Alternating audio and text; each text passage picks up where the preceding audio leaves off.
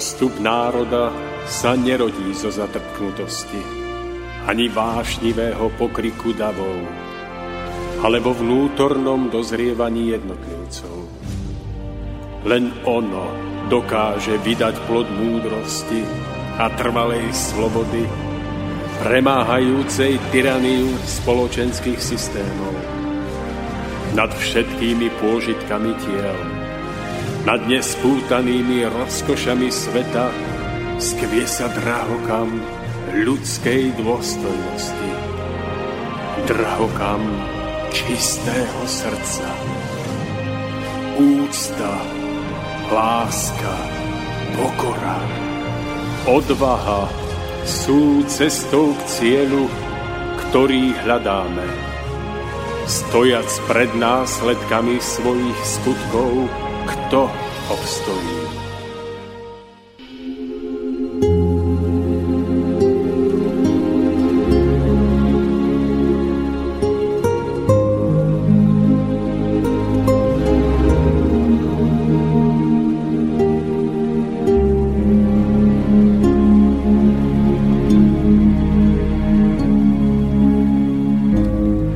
Príjemný dobrý večer želám vám, milí poslucháči, ktorí ste sa rozhodli nasledujúce dve hodiny stráviť pri počúvaní už 50. vydania relácie Cesta v zostupu. Dnes máme už 2. decembrový piatok a do najkrajších sviatkov v roku nám ostáva ešte 15 dní a preto sme sa rozhodli, že nasledujúce dve hodiny budeme hovoriť spolu s mojimi dnešnými hostiami na tému hľadanie hĺbšieho významu Vianoc za sprievodu Fujar. Prečo za sprievodu Fujar sa dozviete o chvíľočku, ale ešte predtým mi dovolte, pripomenúť pre vás, milí poslucháči, kontakty, na ktoré nám môžete zavolať a zapojiť sa do nášho rozprávania, či už telefón vám veľmi dobrý známy 048 381 0101, prípadne studiozavináč slobodnyvysielač.sk. Takže dovolte mi, aby som v dnešnom štúdiu privítal troch krásnych hostí, ktorí tu sedia vedľa mňa. Takže prvým mojim dnešným hostom je priamy pokračovateľ rodinej tradície hráčov a výrobcov fujár a pastierských píšťal, učiteľ hudby a spisovateľ pán Dušan Holík. Takže pán Holík, dobrý večer. Dobrý večer, prajem. Mojím druhým hostom je môj veľmi dobrý priateľ, ktorý tu už v tomto štúdiu raz sedel, pán doktor Stanislav Čistý. Stanislav, dobrý deň. Krásny dobrý večer. No a tretí mojím hostom je človek, ktorého veľmi dobre poznáte, môj veľmi dobrý priateľ, súputník, pán Tomáš Lajmon, ktorý dneska bude troška v takej pozícii spolumoderátora. Verím, že mi nechá priestor, pretože naozaj v tejto pozícii je on doma. Dovolte mi privítať aj pri technike sediaceho Petra Kršiaka. Peter, dobrý večer. Dobrý večer. Ja sa ale strácam, lebo odovzdám mikrofón. Áno. Budem sa na vás pozerať a kochať sa. Budeme tu mať také striedanie. Boris Koroní príde, myslím, že tak do 15 minút a Petra vystrieda. No a čo už dodať, ako sa do toho pustíme, reláciou vás bude sprevádzať Mário Kováčik, takže ak môžeme, pustíme sa do dnešnej témy a ja by som začal tak zľahka. Pán Holík, otázka na vás. Skúsme, skúsme tak, ako vy vnímate obdobie Vianoc a skúste niečo k, tým, k tej fujare alebo k tomu nejakému takému remeslu, ktorému ste sa dostali, že niečo tak v krátkosti pre nás a pre poslucháčov povedať. Tak e, ja som sa narodil priamo na Očovských lázoch v horách Poliany. Volá sa to Kráľová púť a Vlastne tam hudobné nástroje sa používali len pišťalky a fujary. Väčšinou si to tí chlapi sami vyrábali a z našej rodiny, z tých mojich predchodcov, všetci vedeli hrať. Keď sa rodina zišla, bola nejaká oslava alebo aj v čase Vianoc, keď sa návšteva zišla, tak vždycky sa vytiahla fujara pišťalka a chlapi všetci vedeli na tom zahrať. Ja som ako chlapček tak pozeral, že ej, a ja by som si takto chcel zahrať niekedy na fujarke, na pišťalke. No a tak ma to chytilo a vlastne potom ma dali aj do hudobnej školy rodičia a pokračujem ako učiteľ hudby a odozdávam e, to ďalej svojim žiakom. My keď sme sa stretli pred e, reláciou, tak sme spolu troška rozprávali a vy ste mi prezradil, že sa vlastne tomuto remeslu alebo tejto krásnej takej neviem ako to nazvať, takej, takej línii, ktorá je veľmi úzko spätá so s takým slovenským národom. Venujete už 45 rokov. Ja sa priznám, že ešte som nebol na svete a vy ste už fúkal do toho krásneho nástroja, takže ako ste sa k tomu tak dostal? Alebo ako, ako, aké boli tie začiatky? Ako desaťročný e, som počúval otca, keď hrával, aj takto v čase Vianoc vyšiel na balkón a večer, keď bola tma, tak zahral na fujarke. A ja som sa tak čudoval, že komu hrá? A on, že nejakým dobrým ľuďom, čo ma počujú. Starý otec pekne vyhrával na pišťalke vždycky a otec ten chodil do práce, lebo sme boli traja bratia, bolo treba zarábať na rodinu, ale starý otec ten ma vodil aj po horách, rozprával mi bajky rôzne, čo sa kde udialo v ktorej doline, ako Matúša Budáča z bojníka zastrelili financí pri vápených pecach pri Hrochoti a vodil ma po horách a vlastne som dostal od neho tú lásku k prírode, k poľane a ukázal mi každý kút a vlastne cez starého otca a cez otca som sa dostal potom k týmto nástrojom. Ja, ak som dobre rátal, tak naozaj vás začiatok sa datuje do roku 1971. Áno. Ja keď to tak, ja keď to tak normálne si predstavím, tak je to naozaj krásna púť za sebou. A čo je veľmi pekné, je to, že naozaj ste vyrástol v takom, takom srdci práve t- takého fujarového sveta. Naozaj tá očova je s týmto úzko spätá. Takže ja som veľmi rád, ako sa vy, Dušan, pozeráte na, na také obdobie Vianoc, alebo ako ho vy tak vnímate? Čo to pre vás tak znamenajú tieto Vianoce a ako ich, ako ich prežívate, či už s rodinkou alebo s priateľmi? No tak určite sú to najkrajšie sviatky roka. U mňa sa to vždy spája so snehom, s veľkou zimou a s tým, že tá rodina, rodina sa dá dokopy celá a vlastne tie staré zvyky sa vyťahujú, ako sa to robilo. Proste je tam otec e, s mamou, ktorí to pekne vedú a pripomínajú sa tie tradície, tie tradičné jedlá alebo aj zvyky je to krásne, potom sa rozbalujú darčeky. Takže je, je to veľmi pekné. Hej, zaujalo ma hlavne to, že je to späté s takoutou tradíciou naozaj uh, veľmi peknou a je krásne, že to dodržiavate. Ja normálne dostávam chuť tieto Vianoce stráviť s vami, takže verím, že budú tieto Vianoce krásne nielen pre nás, ale pre všetkých ľudí. Dobre, posunieme sa. E, Stanislavák, môžem otázočka na vás. Skúste, ako vy vnímate Vianoce, alebo ako sa vy e, cez toto obdobie tak prenášate v roku, ako, ako to proste preciťujete, ako ich trávite a s kým? Vnímam ich skôr cez také celkové stíšenie sa. Jednak tým, že bývame v Bratislave, tak je tam dosť cítiť tie formy, povedzme, biznisu alebo proste toho tvrdého kapitalizmu a nejakým spôsobom vnímam, tie formy úplne ustanú, zrazu sú ľudia, majú takú možnosť byť e, samými sebou a vtedy sa začína ukazovať, akí tí ľudia naozaj sú. Osobne to vnímam cez stíšenie, e, pobyt v prírode, e, trávenie času s rodinkou, takisto ako spomenul pán Holík, tiež sa snažím o nejakú takú tradíciu, tak tá fujara aj u nás v rodinke sa stáva ako takým niečím prirodzeným zoberieme píšťalku, ideme s detičkami do lesa, snažím sa im trošku ukázať niečo, porozprávať. Je to naozaj o takom čase, keď vás nič nesúri, neponáhľa sa človek, je spolu so svojimi blížnymi a snaží sa o to najkrajšie. Ako keby ešte počas tých Vianoc zosilnievajú tie krásne veci, ktoré okolo seba vnímam a vidím ich ešte intenzívnejšie ako predtým. Eh, ja by som ešte jednu otázočku, Dušan, mal na vás, ak sa môžem opýtať, vy ste človek, ktorý je z tejto rady tu najstarší. Eh, či eh, máte nejakú takú peknú vianočnú spomienku z takej dávnejšej doby, kedy ešte tie Vianoce, poviem to tak, boli Vianocami, že to už nebolo o takej komerčnosti, ako je dneska. Ja neviem, povedzme tie také 70.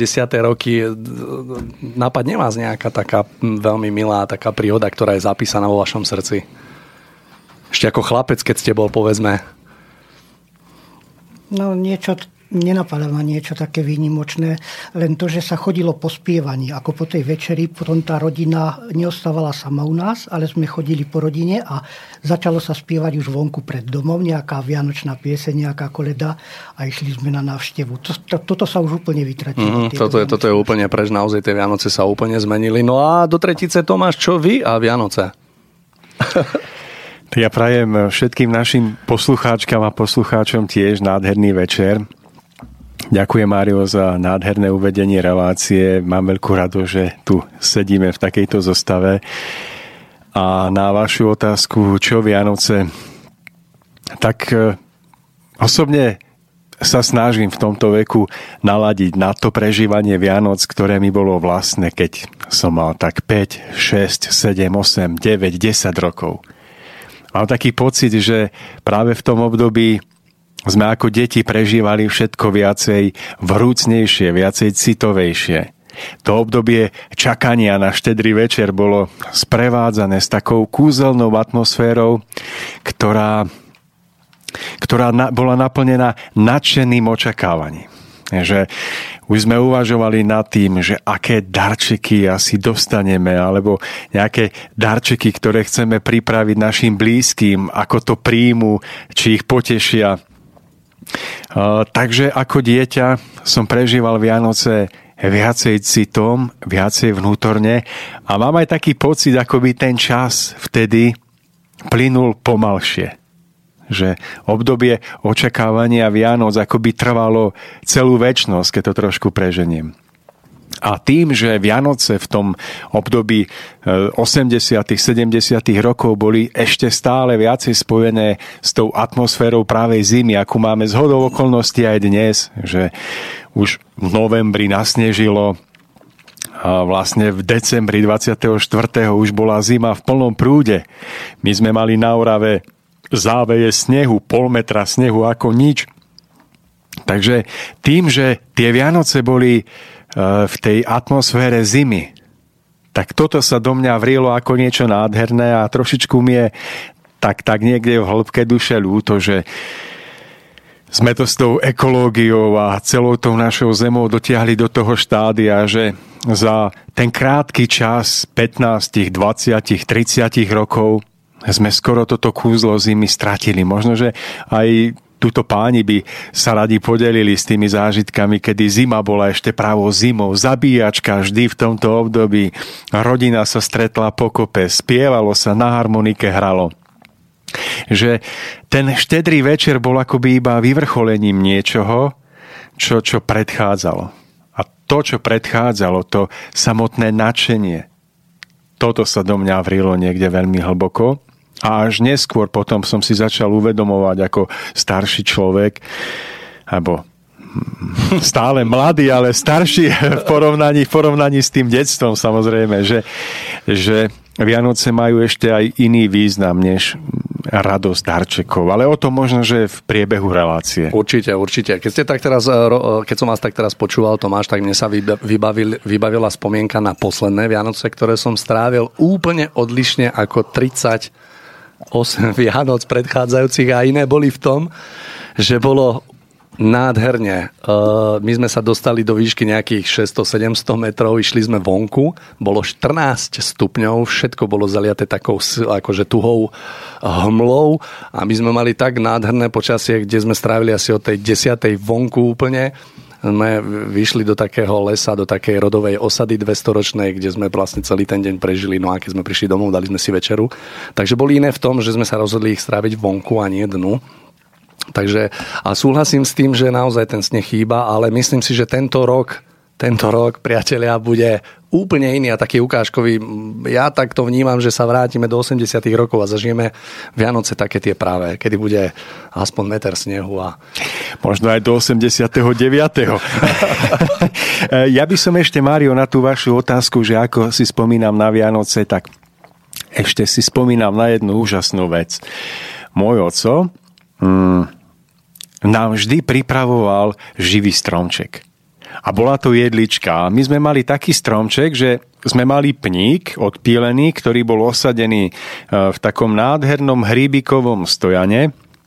A ten pník mal na sebe také ružice, do ktorých sa zapichávali vetvičky. A my sme vždy v tom období pred Vianocami šli do Magúry nazbierať e, jedlové vetvičky, čiže žiadny stromček sme tým neodpílili, nezničili, a mali sme plný kufor vetvičiek a to sme vždy zbierali pre celú našu rodinu. Pre otcových bratov, sestru a tak ďalej. A keď sme to doniesli z tej zasneženej hory, kde bolo, hádam, aj meter snehu, vybalili sme to a tá úžasná vôňa jedlovej čečiny sa hlboko vrila do, do mojej duše. A potom, keď už som mal svoju rodinu, bolo to niekoľko rokov neskôr, keď už medzi tým sme mali umelý stromček a som zabudol na to, aké je čaro mať živý stromček z, jed, z jedličky, tak som išiel do prírody opäť nazbierať jedličkové, jedličkovú chvojinu. Otec mi daroval ten náš e, rodinný pník na stromček a pamätám sa, že som doniesol túto jedličku, bolo minus 20. A keď som to rozbalil v obývačke, tak tá vôňa, ktorá sa rozliala po izbe, prenikla hlboko pod moju kožu. Zaspomínal som si na detstvo, tak ako hádam nikdy, iba pri tej vôni. A do očí sa mi natlačili slzy. Ako by mi tá vôňa rozbalila celý ten balík zážitkov a, a stratených spomienok. A bolo to niečo nádherné. Priatelia, za 15 dní máme Vianoce. Moja otázka, na čo sa najviac tešíte na tieto Vianoce? Dušan, skúste vy. No tak na to, že bude zase rodina pokope. Lebo to, to mi v tom dnešnom svete chýba, že nejak sa osamostatňujú tie rodiny, same pre sebou zatvárajú sa, menej sa navštevujú. Ale na tie Vianoce predsa len sa ešte vždycky stretneme. Takže na to sa teším. Že budete všetci spolu. Budeme všetci spolu. Ja pri tomto poviem, e, že som videl jednu takú peknú reklamu práve o tom, čo rozprávate, že sme takí rozlietaní, že sa nevieme ani navštíviť, kde e, reklama bola o tom, že ako pán, ktorý už bol dedom, tak vlastne sa rozhodol celej svojej rodine poslať parte a všetci sa zišli veľmi rýchlo. Neboli schopní sa dva roky zísť a zrazu to šlo veľmi rýchlo. Stanislav, vy, čo tieto Vianoce? No, verím, že bude to v spoločnom kruhu, pôjdeme niekam do lesa, do prírody, zahráme si na fujárke, na píšťalke, že to bude o mnoho, o mnoho iné, ako to bolo pred rokom, kedy sme skončili s dieťaťom na pohotovosti celý štedrý deň, takže verím, že, že to bude skôr v takomto nejakom pokojnom a spokojnom duchu samozrejme pre všetkých. Mm, Tomáš, vy? Vás čaká prekvapenie tieto Vianoce, ešte to neviete, za chvíľku sa to dozviete. Áno, máte nejaký darček, alebo... Áno, áno. Lebo potom na túto, odpovie, na túto otázku odpoviem aj ja.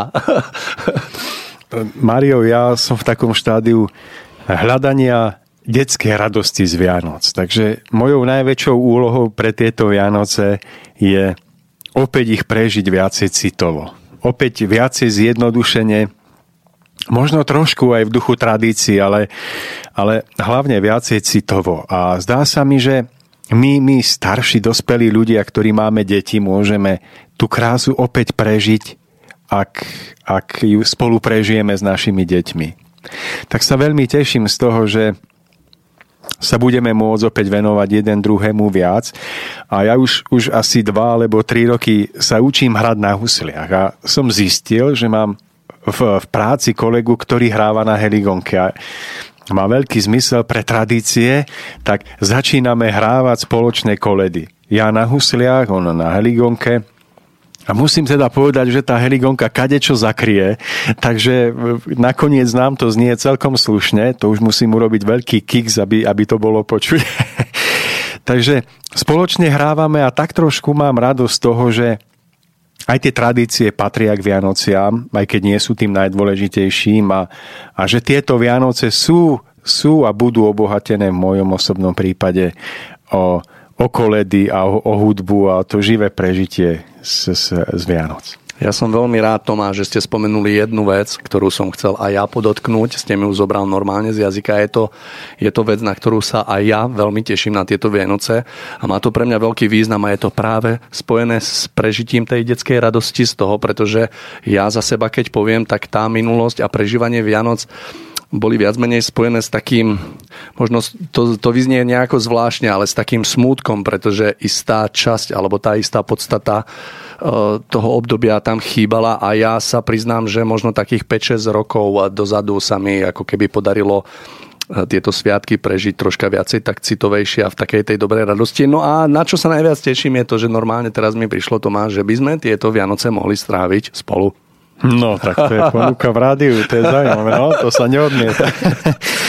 Milí priatelia, máme 20 minút našej relácie za sebou a vzhľadom k tomu, že tu máme naozaj veľmi krásneho človeka, ktorý tie nádherné nástroje, ako je fujara a píšťali, ovláda veľmi dobre, takže ja teraz naozaj poprosím, Dušan, vás, aby ste nejakú tú krátku prestávočku vyplnili práve takou krásnou hrou na, myslím, že to bude píšťala v tomto prípade. Takže poprosím, milí poslucháči, pán Dušan Holík a nádherná píšťala a niečo vianočné. Vianočné, no, určite. Áno, áno.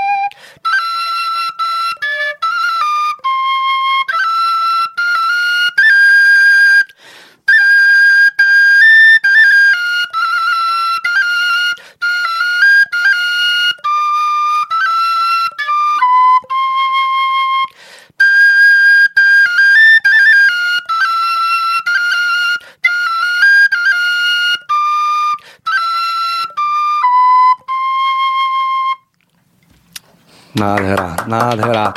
Vyzerá to veľmi jednoducho, ale viem, že to jednoduché není. Dušan, vedeli by ste ešte jednu?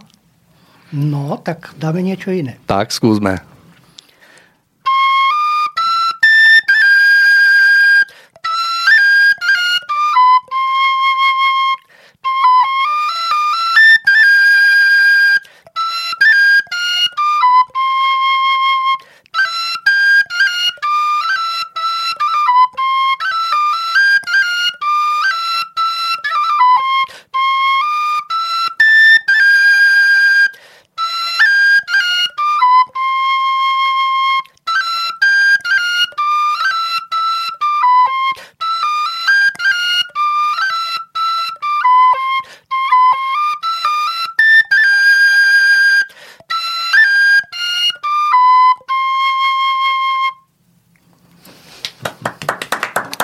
Je to veľmi krásny nástroj, naozaj to vyzerá veľmi jednoducho, ale zvuk je tak, ako ja keď to počujem hrať, tak naozaj e, jediné, čo sa mi vyjaví, je tá spätosť e, nás ako Slovenov, Slovanov s touto tradíciou naozaj my k tomuto patríme a kiež by, kiež by sme naozaj tieto veci uchopili pevne do rúk a rozvili tak, ako to rozviť dokážeme a aby sme naozaj sa stali, e, ako by som povedal, tak identickí v tomto.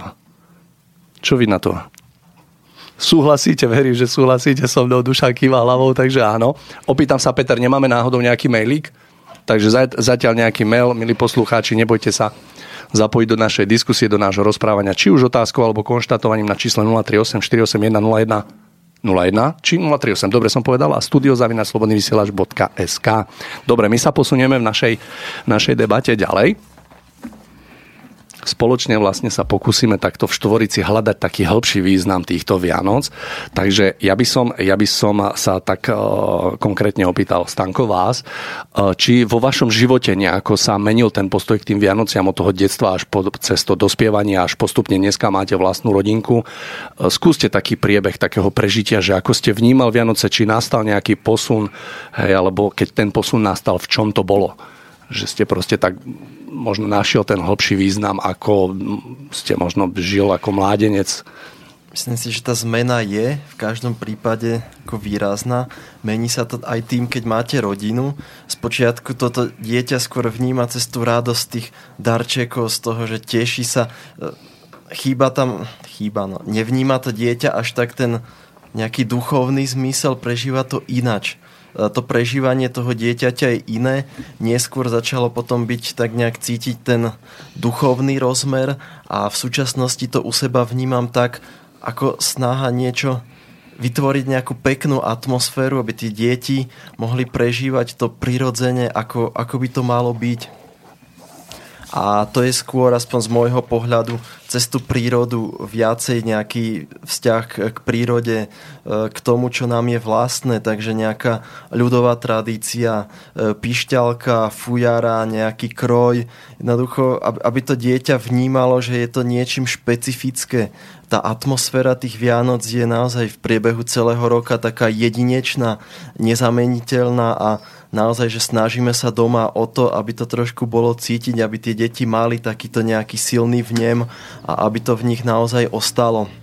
Ja, čo mi je tak jedine ľúto počas tých Vianoc, tak e, predtým som vyrastal v Poprade, vlastne Tatry, a teraz ako sme v Bratislave, tak toho snežiku chýba. No je to také, vnímam, že tie deti sú trošku niečo ochudobnené v porovnaní s nami. Pre mňa bolo aj to obdobie tých Vianoc, alebo to okolo.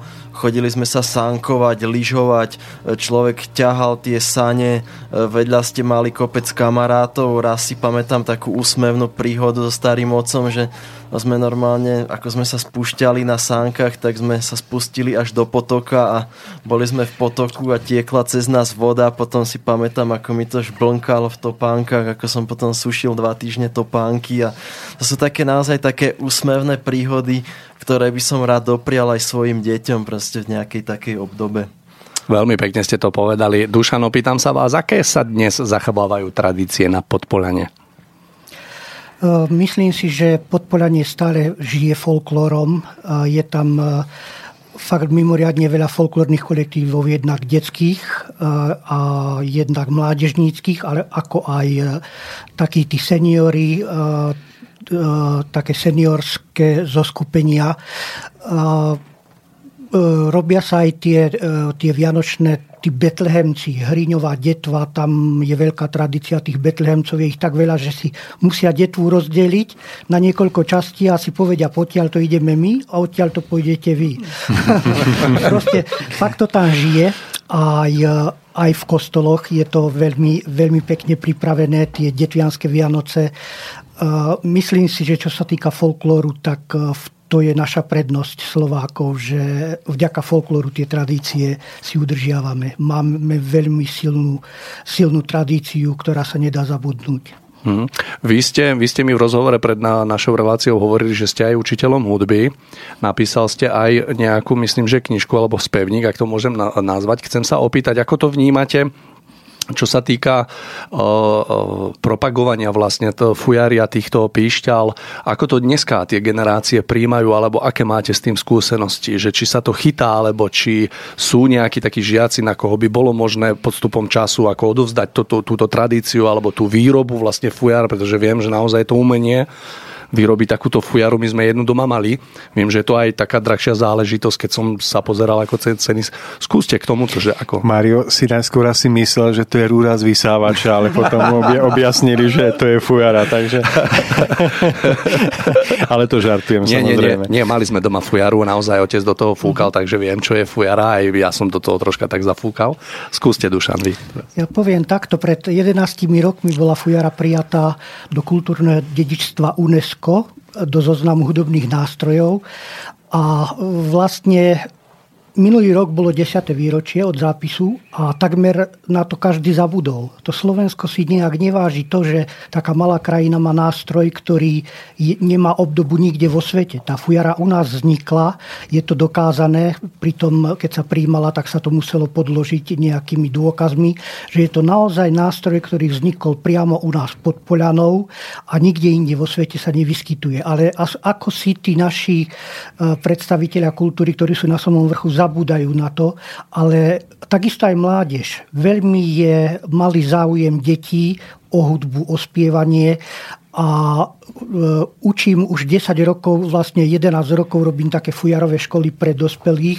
Sem tam sa nájde aj nejaké dieťa, ale hlavne dospelí sa už tak e, prebudili. E, akoby keď som robil prvú fujarovú školu v roku 2005, tak prišli traja ľudia. Dvaja boli Američania a jeden bol Slovak.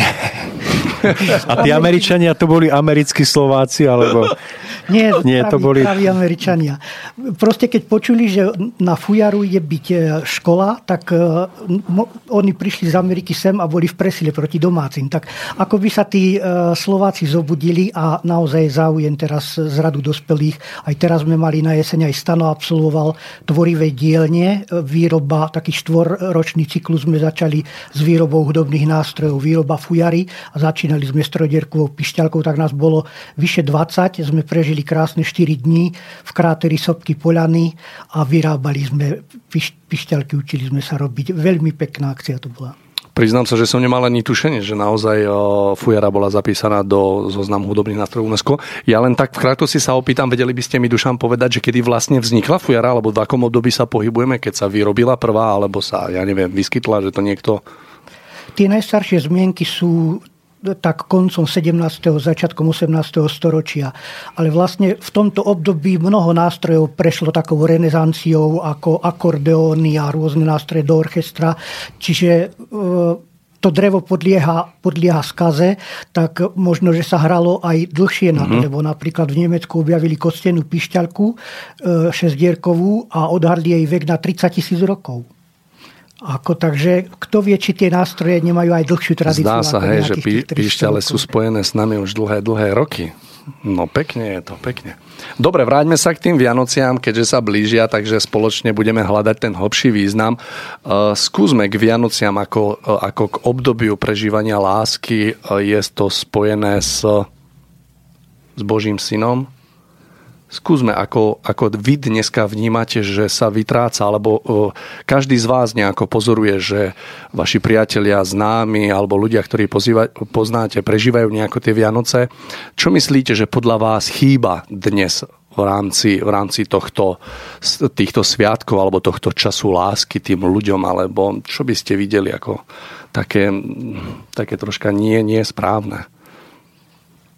Tomáš vypraví. No. no, tak to ste ma zaskočili príjemne. To som rád. Mario, je to otázka, na ktorú sa dá odpovedať veľmi, veľmi hlbokou úvahou a dá sa na ňu odpovedať aj o mnoho jednoduchšie. Aby som v tejto relácii bol rád, keby tieto hlbšie úvahy zazneli predovšetkým z úst e, našich hostí, ale mm, ja si myslím, že by bolo dobré, keby sme dokázali ako spoločnosť urobiť aspoň ten prvý základný krok, akýsi medzistupeň smerom k pravému prežitiu Vianoc. A tým medzistupňom je uvedomiť si, že toho zhonu a toho naháňania je v priebehu roka skutočne dosť a že Vianoce ponúkajú čas predovšetkým na akési to vnútorné, ale aj pracovné zastavenie sa. Také trošku odpočinutie, kedy si môžeme viacej prežiť radosť z našich vzťahov a môžeme v prežívaní radosti z našich vzťahov sa viacej priblížiť aj k samotnej podstate toho, Kristovho evanielie a samotnej lásky, ktorá sa skrýva niekde hlboko v podtóne každej Kristovej vety. Takže mm, osobne by som si prial, aby sme dokázali Vianoce prežiť aspoň na tomto medzistupni vo väčšej vzájomnosti. Bez ohľadu na to, či sme považovaní za starých mladých, či pochádzame z takého alebo onakého náboženstva.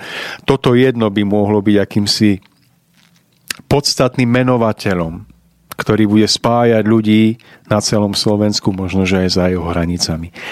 A na to, aby sme dokázali splniť tento zdanlivo jednoduchý, ale v podstate náročný cieľ, tak je dôležité si uvedomiť, že aj cez Vianoce budeme mať stále jeden žalúdok, že aj cez Vianoce budeme mať stále tie isté, ten istý tráviaci systém a že nie je potrebné mm, ohlušovať radosť Vianoc množstvom vonkajších radostí, množstvom jedla rôznych dobrôd a nekonečného množstva chodov, ale že možno, že pri jednom hrnci dobrej vianočnej kapusnice, pri nejakých tých medovníčkoch, o všetkej skromnosti dokážeme potom o to viacej času venovať tomu najpodstatnejšiemu.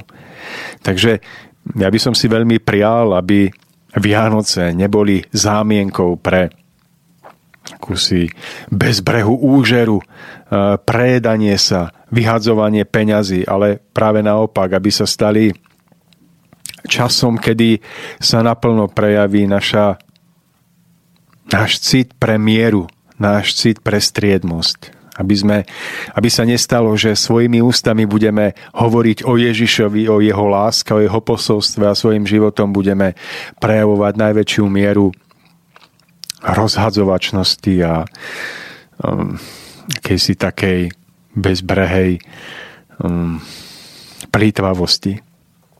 Stanislav, ako sa vy pozeráte tak vo všeobecnosti na prežívanie Vianoc dneska ako spoločnosti? Skú, nemusíme ďaleko, skúsme len Slovensku sa venovať. Keď sa na to pozriem ako ekonóm, tak v prvom rade rozumiem tým tomu systému a proste o čo, o čo tomu systému, tým obchodom, tomu všetkému ide a uh, ako sa ľudia k tomu stávajú a je mi z toho častokrát smutno. Ja by som si tak prial, aby si tí ľudia uvedomili, že naozaj nie je to o množstve, je to o kvalite. E, vytráca sa nám to, v poslednej dobe si vrejím, že toto zmením u seba.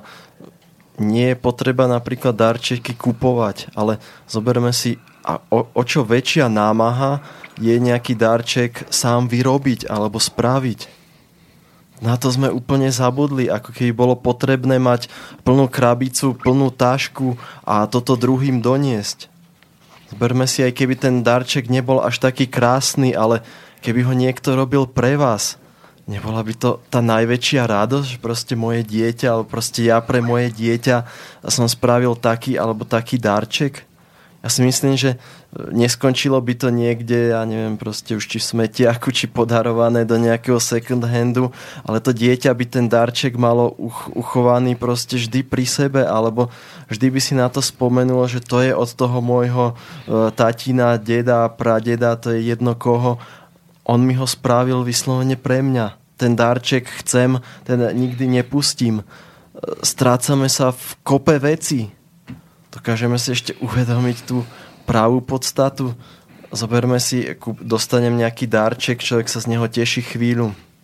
Nemalo by to byť viacej o zážitku, o spoločne prežitom čase, ísť si, ja neviem, zacvičiť, zakorčuľovať, zaližovať e, niekam do prírody, vybrať sa spolu, mať takúto spoločnú radosť, ale naozaj, že začníme vnímať už konečne ten konzum alebo to, čo sa okolo nás nachádza, kam sme sa dostali, kam chceme dostať túto zem, to nie je možné. Taká nadvýroba, e, nadmerná spotreba, na čo nám to je? Naozaj máme jeden žalúdok. Uvedomme si aj e, tie nezdravé výrobky, ktoré do seba tlačíme a takisto to sa niekde prejaví na našom zdraví. Návrat k takej jednoduchosti, ale pritom, aby to bolo zdravé, a aby to bolo prospešné. Tam by sme sa niekam mali vrátiť a tie Vianoce viacej o tých o blížnych, byť spolu, ukázať takú, takú otvorenosť sa voči druhým, takú nejakú spontánnosť, čo nám ako dospelým chýba. Ja neviem, zoberiem si nejaký ľudový klobúk a vidím si na ulicu, vidím, ako na mňa tí ľudia pozerajú, ale na druhej strane vidím, že sa im to páči zoberiem fujárku, ideme do lesa, zahráme si tam. Ak vidím nejakých ľudí, usmievajú sa, vidím z nich radosť. Prečo nedokážeme... Zoberme si, že to najjednoduchšie nás nemusí nič stáť. Nemusia to byť extrémne drahé veci. Spomenúť si na nejakých opustených ľudí. Ja neviem už, či je to nejaký domov dôchodcov alebo detský domov. Ne, nebyť sám. Alebo rodičia. Áno, samozrejme. Dušan, vy ste, vy ste z tejto našej skupiny tu najstarší človek a máte najviac prežitých Vianoc. Chcem sa e, opýtať vás, e, či vnímate skôr, že prežívanie týchto Vianoc ide do takej hĺbky, alebo práve naopak sa to stáva ako keby takým plitkým prežívaním tohto obdobia. Ako to vy vnímate? Ja sa priznám, že ako muzikant e, prežívam hudobne každé Vianoce. Ako náhle začnú znieť nejaké tie koledy, a začajú, začnú sa objavovať na trhu nové CD, tak som hladný po každom a neviem, neviem sa dočkať chvíle, keď si to pustím a počujem známu piesen zasa trošku v inej v úprave. Tá hudba má neobmedzené možnosti. Proste ja hrám asi na 12 hudobných nástrojoch a obdivujem, obdivujem každého tu na Tomáša som videl hej, ako gitaristu, teraz ako huslistu, že aj ho to chytilo tá hudba. Čiže ja to tak hudobne prežívam. Mimoriadne mám uh, rád všetky tie koledy a stále sa nachádzajú nové aj neznáme a vždycky, keď začne tento vianočný čas, tak si myslím, že rýchlo ešte stihnem urobiť nejaký spevník vianočný pre fujaru, pre pišťalku a vždycky prídem na to, že už je neskoro, že som tam mal, mal myslieť niekedy. Že už je Veľká noc.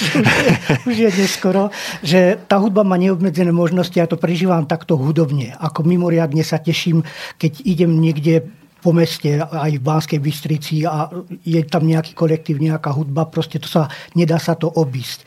Čiže ja to vnívam takto, takto hudobne, tak umelecky vždycky. Ako ste rozprával, tak ja som si predstavoval a uvedomil som si hlavne, že mne sa nikdy nepodarilo prežiť Vianoce takým klasickým slovenským tradičným spôsobom, že že som normálne dostal chuť, že Tomáša odvolám na tieto Vianoce pán Holík a prídem ku vám. že to tam spoločne prežijeme takým, ako priznám sa, milí posluchači, že naozaj by som si to tak chcel prežiť, lebo som človek, ktorý vyrástol nie že v meste, ale som z mesta, ale poznám aj ten dedinský zvyk, ktorý z môjho pohľadu za posledných 30 rokov sa úplne vytratil. Úplne, úplne. Tam není generácia, ktorá by to prevzala. Mladí to nevedia, majú úplne iné záujmy, takže Takže je to úplne iné. No, Peter, opýtam sa, či máme pripravenú nejakú hudbu. Áno, máme, takže milí poslucháči, dáme si takú malú hudobnú prestávku, ktorú vyplníme, verím, že peknou pesničkou. Peter, poprosím vás a po prestávke sme naspäť.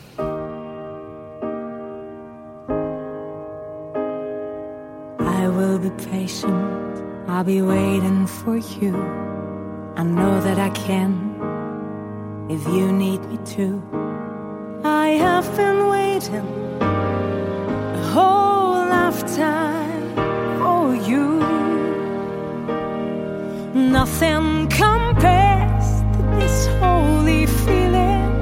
You make me whole. This love is healing. Nothing describes what you give to me.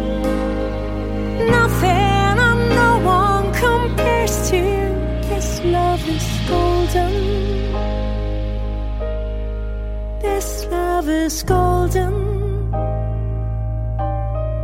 This love is golden.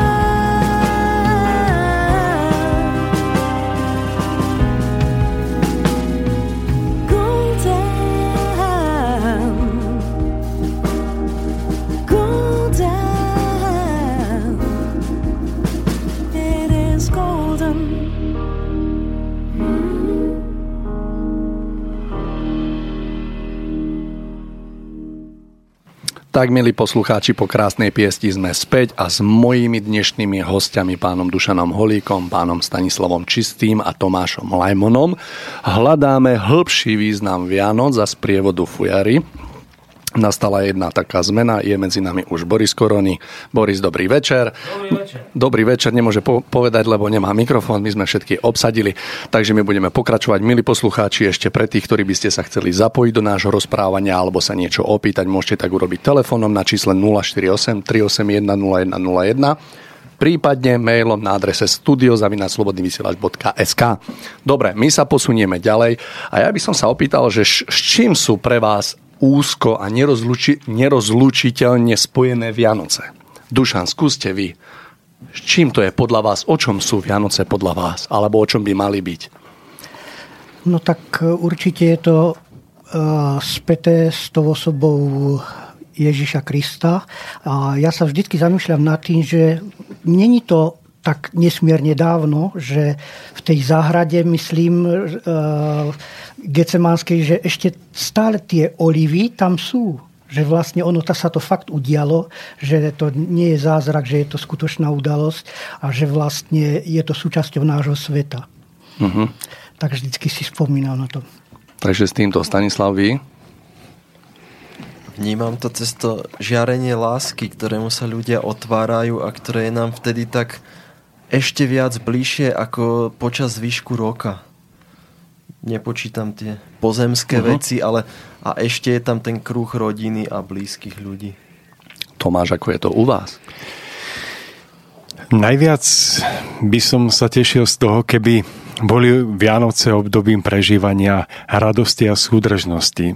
Vidím takú, taký jav a čiastočne sa týka aj mňa, že Prichádzajú Vianoce a už vidíme v polovičke novembra alebo kedy v regáloch Mikulášov a vidíme tam všelijaké tie vianočné atrakcie, ktoré sa snažia navodiť náladu, že už prichádzajú Vianoce a už je čas púšťať perie, čiže míňať peniaze. A vlastne uh, vidíme to všetci, vidíme ako nám e, v rádiách hovoria, e, že Ježiško nám splní také alebo onaké prianie, ak pošleme sms na taký alebo onaký e, nejaké číslo a že môžeme vyhrať, že vidím mnoho negatívnych vecí a vidíme ich asi všetci. Ale nazdávam sa, že to kúzlo Vianoc, ak chceme prežiť správne, spočíva v tom, že že nebudeme na tieto veci príliš dbať a nenecháme si skaziť radosť tým, že budeme vidieť, koľko toho negatívneho nás obklopuje. Pretože toho je nesmierne mnoho. A tak by som bol veľmi rád, keby sa nám podarilo, nám všetkým, ktorí sa snažíme o ten vyšší nadhľad nad vecou, aby sme sa dokázali nad toto všetko ako si pozniesť a dokázali byť ľuďmi, ktorí budú prinášať do vzťahov radosť. Napriek tomu, že je toho všetkého veľmi veľa a že Vianoce sú zneužívané, takže budeme prežívať radosť a nebudeme naplnení negativitou a skepticizmom z toho, že žijeme v takej dobe, v akej žijeme. A a to by bolo krásne, keby sme dokázali darovať tejto spoločnosti nádej. Keby sme jej dokázali darovať svoj vlastný životný príklad, kedy nebudeme prepadať negativite a skepticizmu, ale kedy sami si uvedomíme, že, že ešte aj mnoho krásnych vecí, na ktoré sa môžeme zamerať a ktoré môžeme vo svojom živote uskutočniť.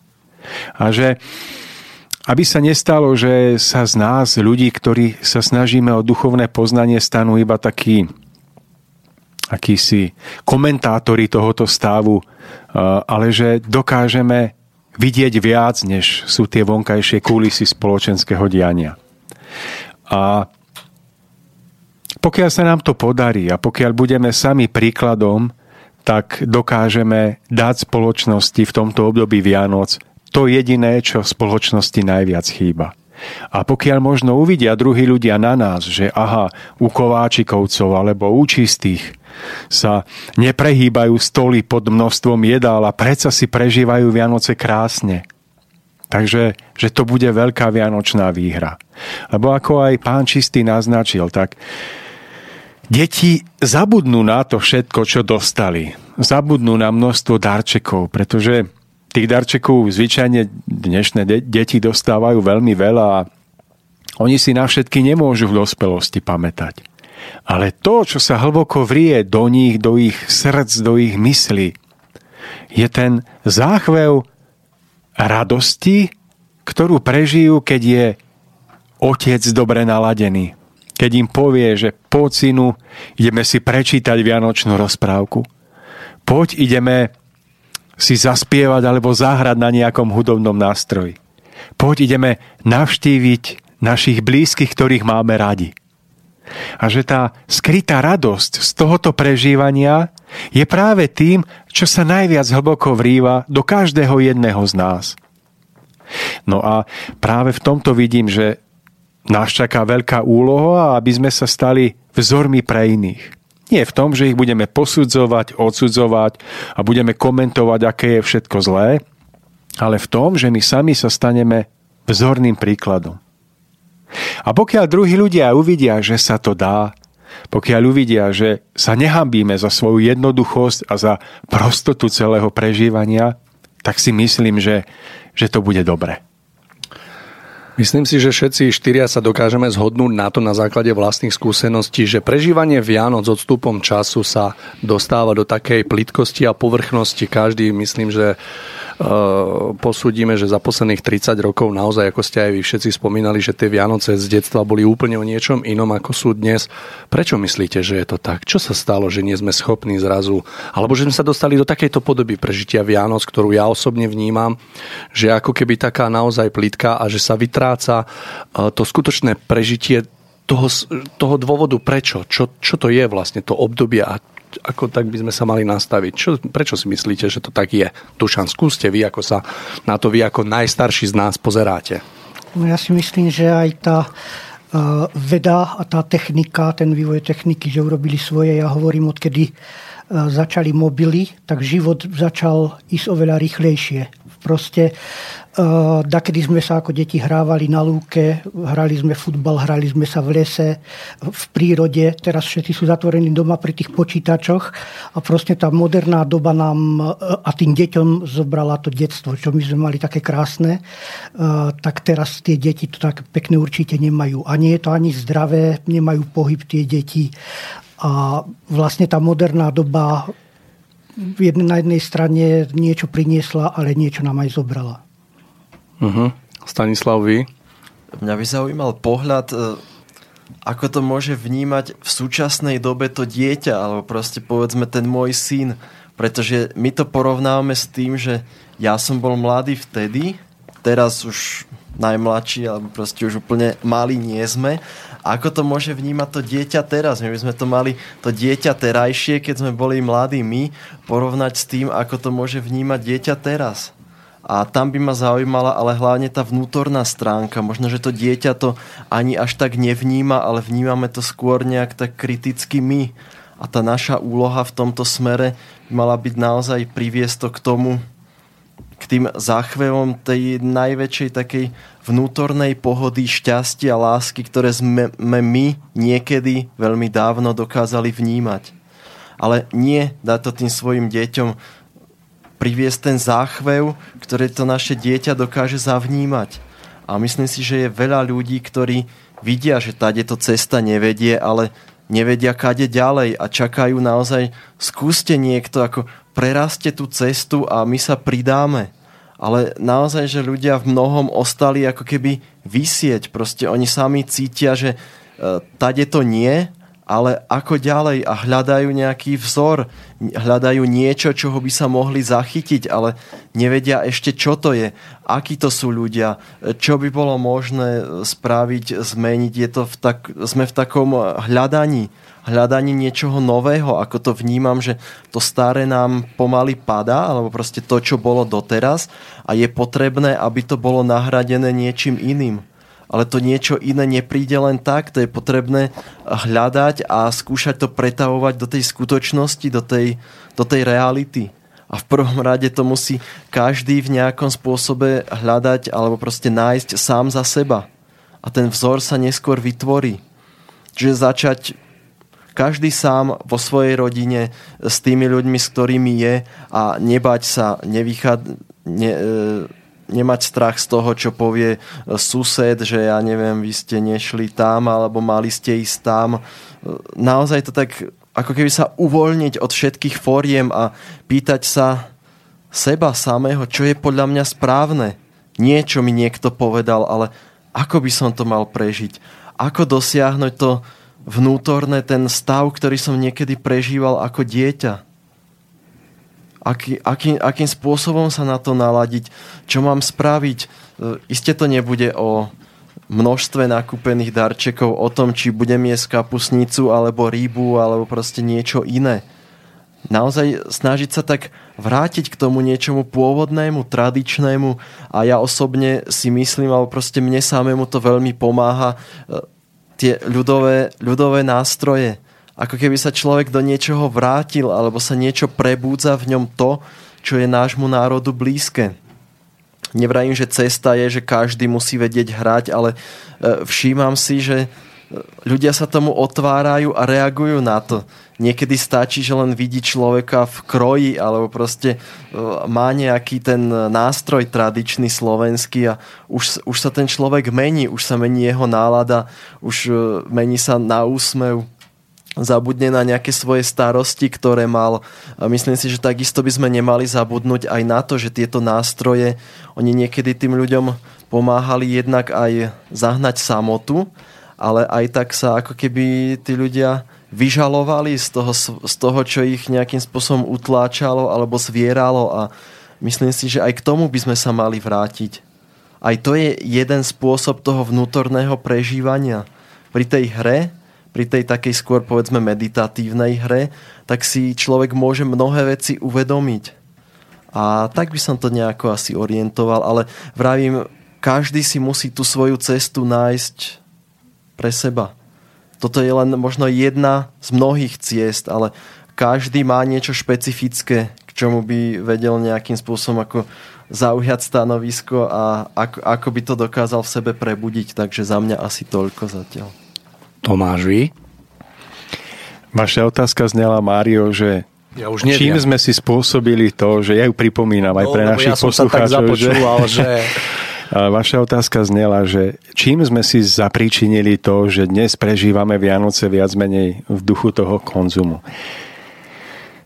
Vidím to tak, že je to predovšetkým následok veľkej mediálnej masáže, že nachádzame sa v dobe toho, ako to nazvať, konzumného kapitalizmu. A to je doba, ktorá je založená na tom, že čím viacej ľudí je potrebné zmanipulovať, spraviť z nich nákupnú silu, z ktorej sa potom dajú vytiahnuť peniaze, ktoré potom zase vyživujú mnohé veľké korporácie, nadnárodné korporácie a tak ďalej.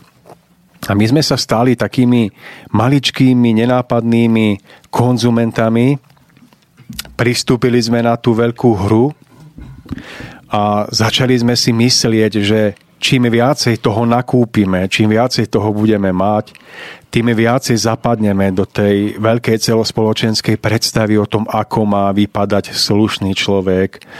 No a tak spolu s tým sme si nechali nahovoriť, že potrebujeme mať nie jedno auto. Prečo jedno, keď môžeme mať dva? A prečo by sme mali mať jeden mobil, keď môžeme mať tri?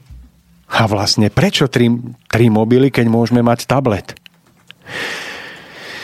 Týmto všetkým sme boli zmanipulovaní my, zmanipulované naše deti, k tomu všetkému sme sa mnohokrát e, nechali finančne zadlžiť a stúpi, pristúpili sme na akúsi hru, ktorá nás navonok aj vnútorne začala zotročovať. No a v tomto stave sme sa stali z môjho hľadiska otrokmi systému otrokmi a sami sme na túto hru dobrovoľne pristúpili. Kvôli našej možno neskúsenosti, nevedomosti, naivite, neviem. A, a spolu s tým, ako sme sa nechali vtiahnuť do tohoto veľkého kolotoča neustálých nákupov, neustálých očakávaní toho, čo ešte potrebujeme, aby sme boli šťastnejší, tak sme začali prežívať o to menej vnútornej radosti. O to menej vnútornej vyrovnanosti. A zabudli sme na to, že šťastnejšími nebudeme vtedy, keď budeme viacej mať, ale keď budeme viacej a radosne dávať. No a teraz stojíme pred veľkou úlohou.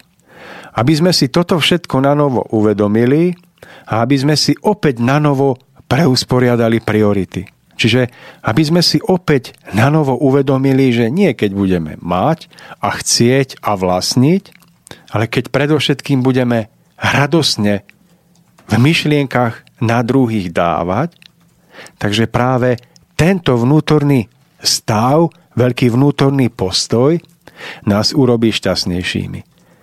A vlastne potom si uvedomíme, že my mnoho vecí, ktorými sme sa obklopili ako niečím nevyhnutným, že mnohé z týchto vecí v skutočnosti ani nepotrebujeme. Že tieto veci nás obmedzujú v našej skutočnej slobode, ako aj Dušan spomenul, napríklad tie mobily. No a až potom si uvedomíme, že v tom živote mať možno, že menej, ale byť pánom situácie, byť tým, kto nie je zotročený finančnými záväzkami, úvermi, hypotékami, že je možno, že tým skutočným bohatstvom. A že ten, kto všetko má, na úkor toho, že nemá čas na rodinu, nemá čas na ticho, nemá čas na, na mnohé iné dôležité úvahy, a hoci, hoci všetko vonkajšie má, je tým najväčším otrokom. A ja sa teším z toho, že e, žijeme v dobe, kedy si tieto priority začína tým správnym spôsobom preusporiadávať stále väčšie a väčšie množstvo ľudí. Niekto pod tlakom chudoby, pod tlakom choroby, rôznych nezdarov spoločenských a akýchkoľvek väzbách, vzťahoch. Že pri, pribúda počet týchto ľudí. Takže nevidím to iba tak negatívne, nevidím to iba tak, že žijeme v dobe, ktorá je iba zlá, iba čierna, ale vidím to aj tak, že žijeme v dobe, ktorá tak trošku konečne nám otvára oči. A z tohoto sa veľmi teším a, a mám rado, že aj tieto Vianoce si to uvedomí stále väčší a väčší počet ľudí. Boris má zdvihnutú ruku 7 minút, čo pre mňa znamená, že tu máme nejaký mail. Boris, ale ešte predtým, ako sa do toho pustíme, skúste v krátkosti, čo vy a Vianoce. Oh. No, no sa bál. Ideme na mail. Poďme. Ja, ja mám rád Vianoce. Teším sa na ne, teším sa, že budú opäť a najviac ma bavia vtedy, keď je sneh. To... Bude tento rok. Hej, bude? Veľa, byť? Tak veľa, je dobre. Veľa. Á, tak je dobre. Tak Fakt? sa teším. Určite. Budete? Mm-hmm. Aj v Dám... Bystrici? Aj v Bystrici. Všade. Dobre. Mm-hmm. No tak to som... Dobre, poďme na mail. Mail. Dobrý večer, chcem poďakovať za krásnu tému aj hostia z Pišťalova Fujarov. Hneď druhým dychom však chcem vyjadriť počudovanie a znechutenie z tej anglosaskej mimochodom kvalitou veľmi úbohej piesne. To už e, ani v takejto relácii nedokážem existovať a prežívať krásno, pozitívno a to všetko, o čom hovoríte s našimi vianočnými piesňami. To tam musí mravčať niekto so, so Santom. Mimochodom, proti kvalitnej anglosaskej hudbe nemám námietky, ale k tejto téme to absolútne nepatrí. Krásne Vianoce napísala nám Mítka. Čo ste tu hrali? Priznajte sa. Uh, ja neviem. Ale... Ja sa priznám. Priznajte ja sa, sa priznám. Mm, no tak priznám sa. Poďte. Šlo o to, že my sme tu vlastne mali hrať iba živú hudbu, ale my sme si s Máriom uvedomili, že my keď budeme hrať iba živú hudbu, tak nestihneme odbehnúť na záchod. A tak sme úplne úplne čisto improvizovali. Posledné chvíli. Tak, tak, tak sme sa tuto mrkli na Petra Kršiaka, aby niečo zahral. Takže Peter. A ja som mu nestihol povedať, aby, aby dal pieseň Svet lásku má. Takže sa ospravedlňujeme za tú skladbu a ideme to hneď teraz napraviť tým, že si dáme, Mário, ak súhlasíte, že by nám Dušan zahral nejakú ďalšiu nádhernú pieseň. A da- ďakujeme poslucháčovi za úprimnosť, lebo nám hovorí z duše. Tak, tak, tak. Ako. Takže, milí poslucháči, Dušan Holiga, jeho nádherná fujara.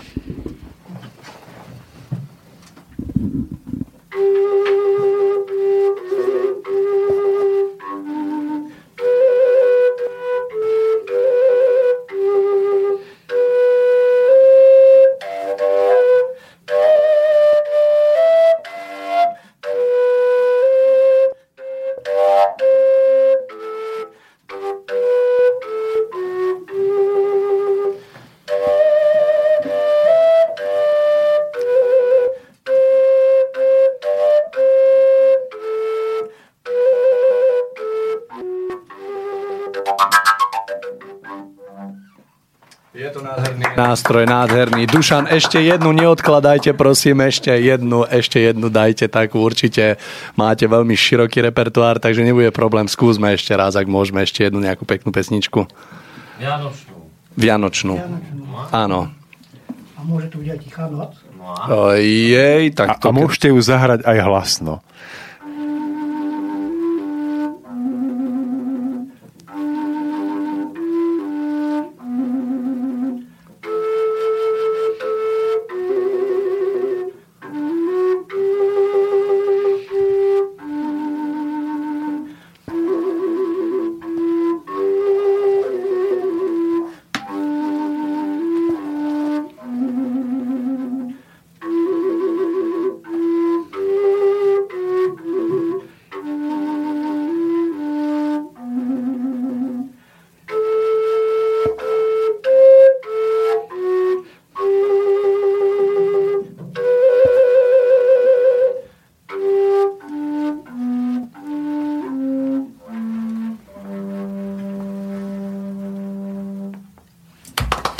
Tak toto bola úplne nádhera z môjho pohľadu. Úplne nádhera. Priatelia, ja verím, že so mnou súhlasíte, ale toto som počul prvýkrát a je to úžasné. Dušan, som veľmi rád, že som vás poznal. Ja ešte by som dal jednu vetu, jednu vetu, Itka, ja verím, že sa nám podarilo odstrániť naše také, taký, taký maličký prešlap, ktorý sme sa dopustili v rámci tej, tej prestávky a tej skladby, tak ja verím, že sa nám to podarilo teraz v tomto podaní úplne vylepšiť a že, že naozaj sme to nejako napravili. Posunieme sa ďalej. Stanislav, Máme nejakú otázku? Tomáš, skúste. Ja vidím, že aj pán Čistý tu má fujaru a Toto práve som som, som ho chcel tak trošku podpichnúť, že či by bol ochotný e, nám niečo zahrať. Pretože on je síce e, právnik, ekonóm, ale málo kto vie, že má nádhernú fujaru, je tiež síce začiatočníckým, ale predsa výrobcom dýchových nástrojov a možno, že by nám niečo o tom mohol aj povedať a určite by nám mohol niečo zahrať. Takže chcem vás poprosiť, či by ste nám mohli niečo zahrať. Ja keď tak jedine spolu s majstrom, pretože to je zároveň aj môj učiteľ, aj dodávateľ materiálov na fujaru a píšťalku a som naozaj veľmi rád, že takto môžeme byť spolu, takže ak bude príležitosť, tak môžeme si dať spolu aspoň nejaký rozfúk alebo niečo také, takže veľmi rád, ale sám a do vysielača iste nie takto.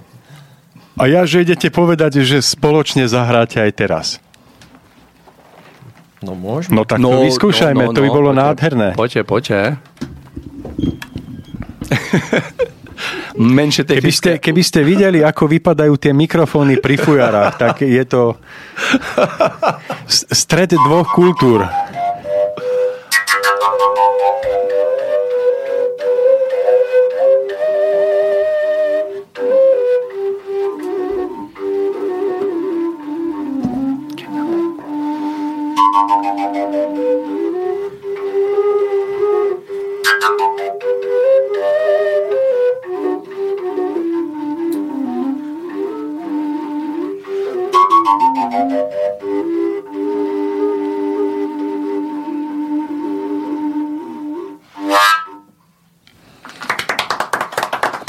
Takže úžasné, úžasné. Ja sa vám priznám, že ja som veľmi hrdý na to, že toto je náš nástroj a že sme to my vyrobili a je to naozaj tak, tak výnimočný a jedinečný nástroj, že naozaj Dušan asi nemá obdobu.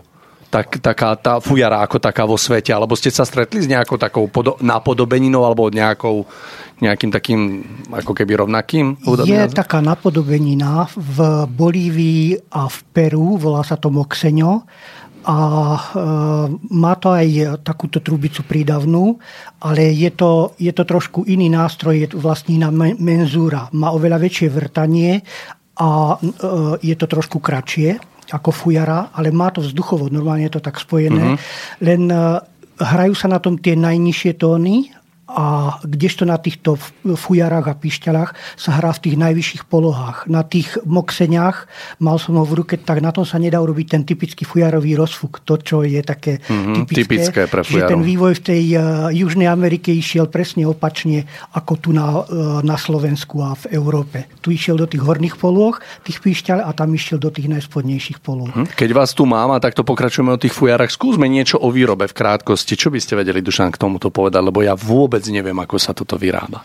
No ja hovorím vždy, že najkrajšia z tej výroby je tá vychádzka do lesa, kde vidíte narastenú tú budúcu fujaru, tú budúcu píšťalku, obídete ju z každej strany, ako je zohnutá. A e, najradšej máme pobyt v prírode. To, to si spomínam, keď sme s tým starým otcom chodievali na bazy, tak on vedel o každej dorině, o každej skale nejakú, nejakú príhodu, stále mi rozprával a vlastne milujem prírodu a vychádzky po našej poľane ale na tie bazy chodím aj inde. E, proste, keď idem aj do Maďarska, tak e, automaticky vidím, kde rastú bazy. Proste mm-hmm. je to taký môj posvetný strom, dá sa povedať. Ja hlavne z bazového dreva vyrábam. Mm-hmm. No a ako som spomínal, teraz sme začali, začali robiť prvýkrát kurz výroby. Doteraz som robil kurzy hry. Urobil som aj tú metodiku hry na pišťalku, aj na fujaru, aj s videom a podobne. A teraz sme začali aj ten kurz výroby a malo to mimoriadne dobrú atmosféru, ale vypadlo nám z toho to najkrajšie.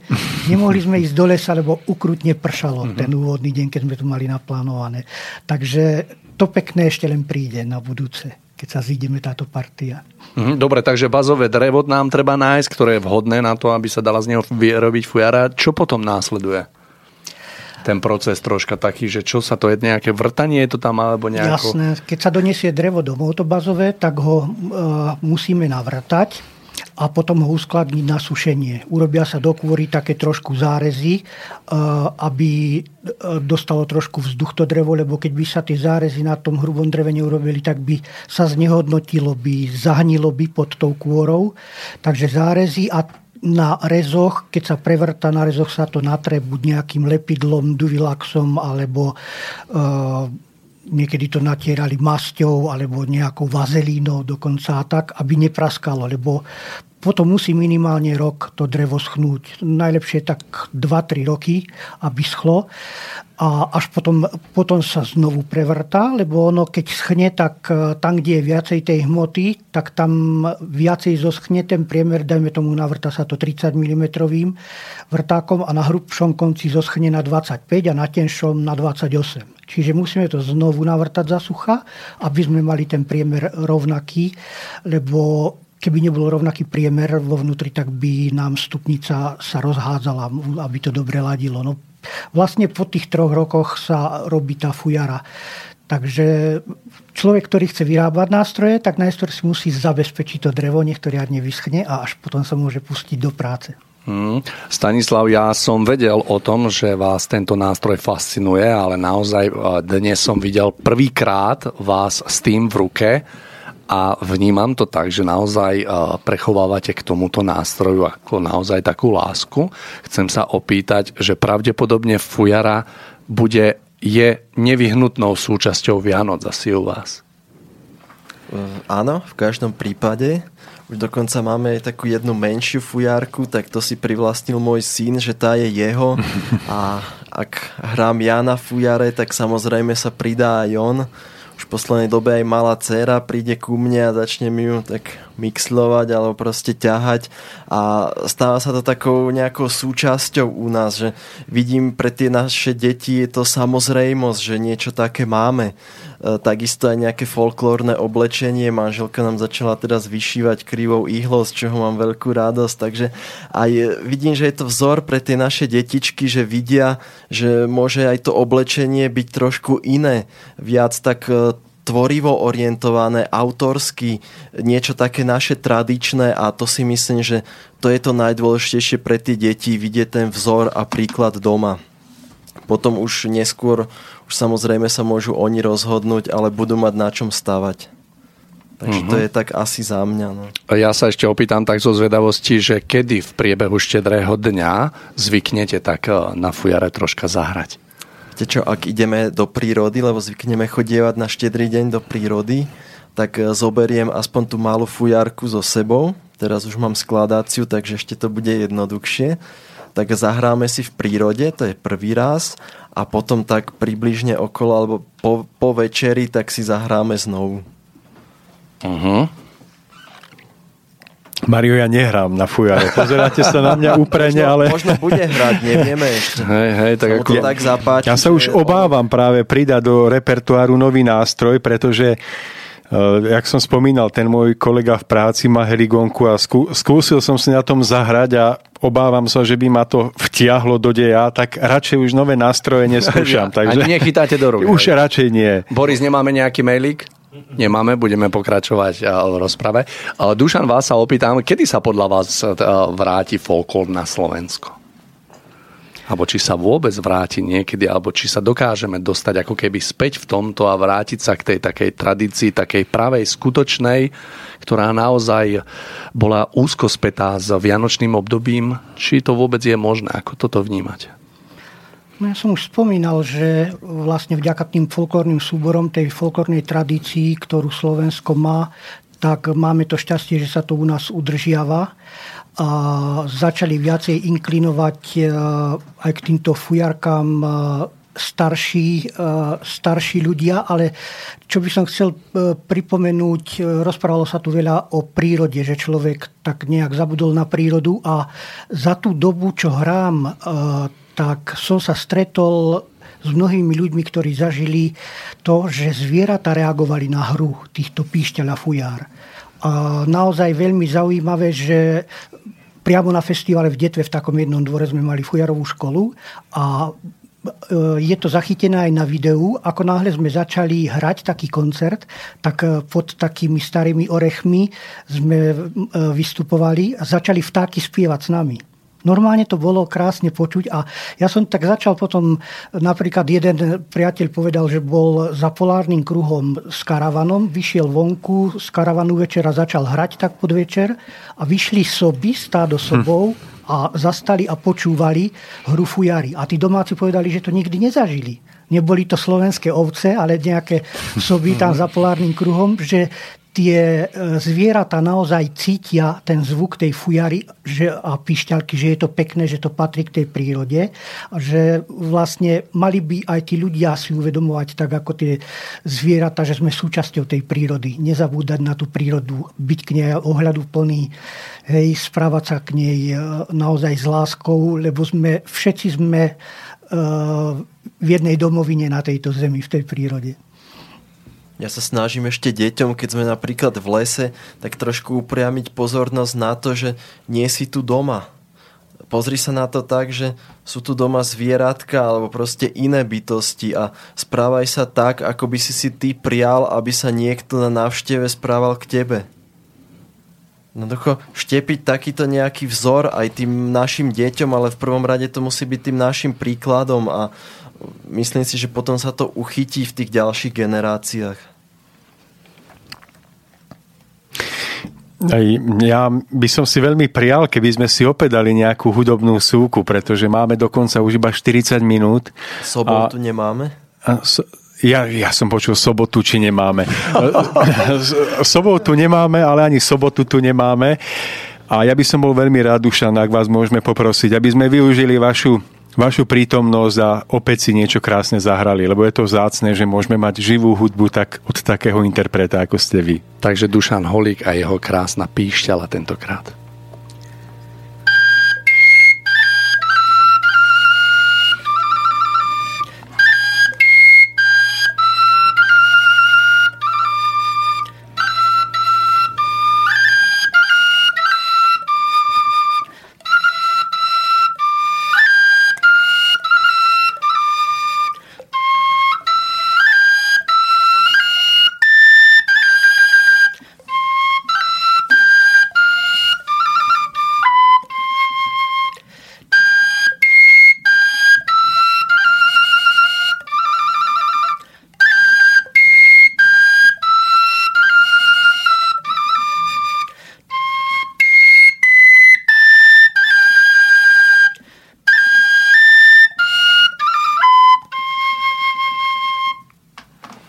Takže krásne a tým, že ste tu, Dušan, ešte, ešte jednu, ja verím, že máte, máte pripravené niečo, takže poďme ešte jednu, dajme niečo také pekné.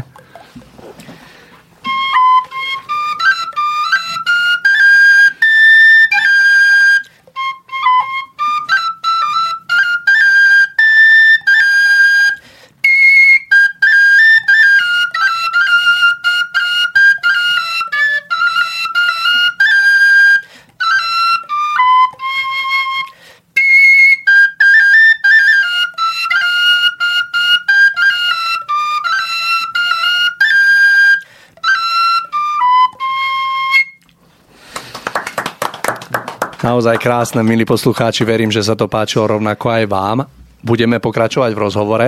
Jedna otázka ma napad- mi napadla. Vianoce sú spojené s, s Božím synom, s Ježišom Kristom. Sú Vianoce len pre kresťanov?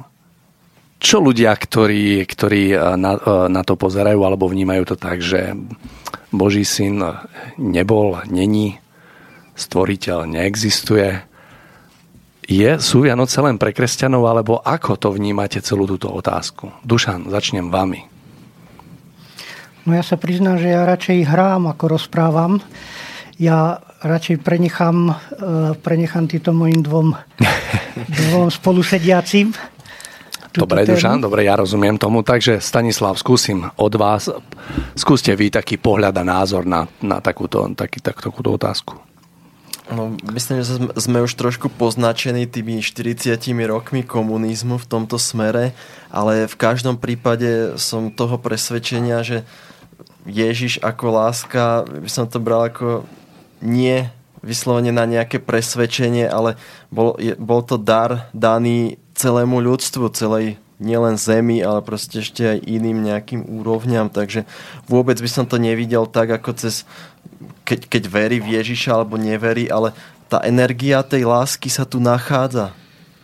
Je, je to jedno, či je to e, kresťan, či nie je kresťan, ale sám dokáže vycítiť, že niečo je počas tých Vianoc ináč. A myslím si, že to nie je len tým stíšením sa tých bežných fóriem toho, toho, že nechodí do práce alebo že je rodina spolu, ale vznáša sa tu, ako to ja osobne vnímam, ešte niečo úplne iné, čo prehovára ku každému človeku, čo prehovára k tej jeho vnútornej podstate, ktorú má každý a jeden. Takže je jedno, či je moslim, alebo či je neveriaci, či je kresťan. Si myslím, že ak sa človek dokáže otvoriť, tak e, každý a jeden dokáže zavnímať to, čo sa k nám znáša. Takže iste by som to takto nebral, že či len pre tých, alebo len pre tých. Si myslím, že každé, už či je to náboženstvo, či to nie je, všetko, čo dokáže toho človeka posunúť k niečomu lepšiemu, tak to sa počíta. To je môj názor. Tomáš, váš pohľad?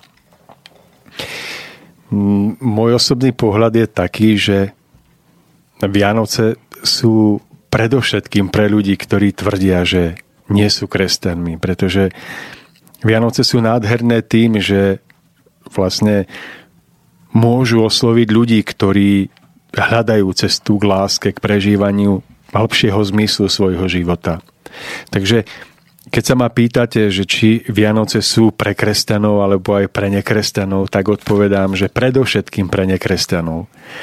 A Vianoce chápem predovšetkým ako prežívanie sviatku lásky. A láska je viac než súhrn mm, prikázaní alebo zákonov nejakého náboženstva alebo nejakej cirkvi. Prežívanie lásky je spojené s hodnotami ducha, s hodnotami pravého človečenstva. A tieto pravé hodnoty môžu prežívať nezáväzne od náboženskej príslušnosti všetci ľudia. Pretože každý jeden človek bol obdarený schopnosťou prežívania ušlachtilejších citov. A nazdávam sa, že v našej spoločnosti bude o to krajšie, keď pochopíme, že kresťanstvo ako také nie je o patričnosti k takému alebo onakému náboženskému kresťanskému vierovýznaniu, k takej alebo onakej denominácii, ale je predovšetkým o oživení tých hodnôt, do ktorých samotný Kristus hovoril, ako o hodnotách, ktoré môžu dať ľudskému životu zmysel, ktoré ho môžu zušlachtiť. A osvojenie si týchto hodnot je, je možné každému jednému človeku nezáväzne od vierovýznania a ktokoľvek ich dokáže v sebe oživiť, tak sa v istom zmysle stáva kresťanom. Aj keď bude tvrdiť, že, že v kresťanstvo neverí, keď bude tvrdiť, že v Ježiša Krista ako v Syna Božieho neverí. Ak dokáže oživiť tieto hodnoty vo svojom živote, vo svojom cite, tak sa nazdávam, že sa stal pravým kresťanom a je potom iba otázka času, kedy nájde v samotnom Kristovi toho, ktorý, ktorý mu môže vrátiť do jeho života pokoj, mier, porozumenie. Takže bude nádherné, keď Vianoce začneme prežívať ako sviatky skutočných duchovných hodnot lásky a uvedomíme si, že tieto hodnoty nie je možné vtesnať do hraníc nejakého vierovýznania. A vtedy sa Vianoce stanú tým, čo bude spájať ľudí na celom svete. A veľmi sa teším z toho, že mladí ľudia už sa nenechajú len tak ľahko zotročiť nejakou náboženskou dogmou, nejakou predstavou, že ak budú patriť do takej alebo onakej cirkvi, tak už to bude stačiť. Že teším sa z toho, že mladí ľudia začínajú uvažovať viacej slobodnejšie, viacej vnútornejšie a že potom možno neurobia až tak veľa návonok v duchu kresťanstva, ale to, čo urobia, bude vychádzať z ich skutočného presvedčenia. A že to je to, na čom skutočne záleží. Milí poslucháči, dovolte mi vás vyzvať, že ak by ste chceli, mohli by ste sa s nami podeliť o taký, alebo opísať najkrajší zážitok Vianoc. A môžete tak urobiť na adrese zavinač studioslobodnyvysielač.sk No a túto otázku mám aj na mojich dnešných hostí, že či vlastne počas Vianoc, ktoré ste mali možnosť doteraz v živote prežiť, či je taký nejaký taký zážitok, ktorý by bol ako keby takým výnimočným alebo niečím, niečím úplne odlišný od tých akože iných Vianoc. Prežili ste niečo také? Dušan, skúste. Niečo tak také neopísateľné alebo nič také ste nezažil, že tie Vianoce sú vždy také ako keby jedinečne samozrejme, ale že sa nesú v takom, v takom tradičnom duchu stále?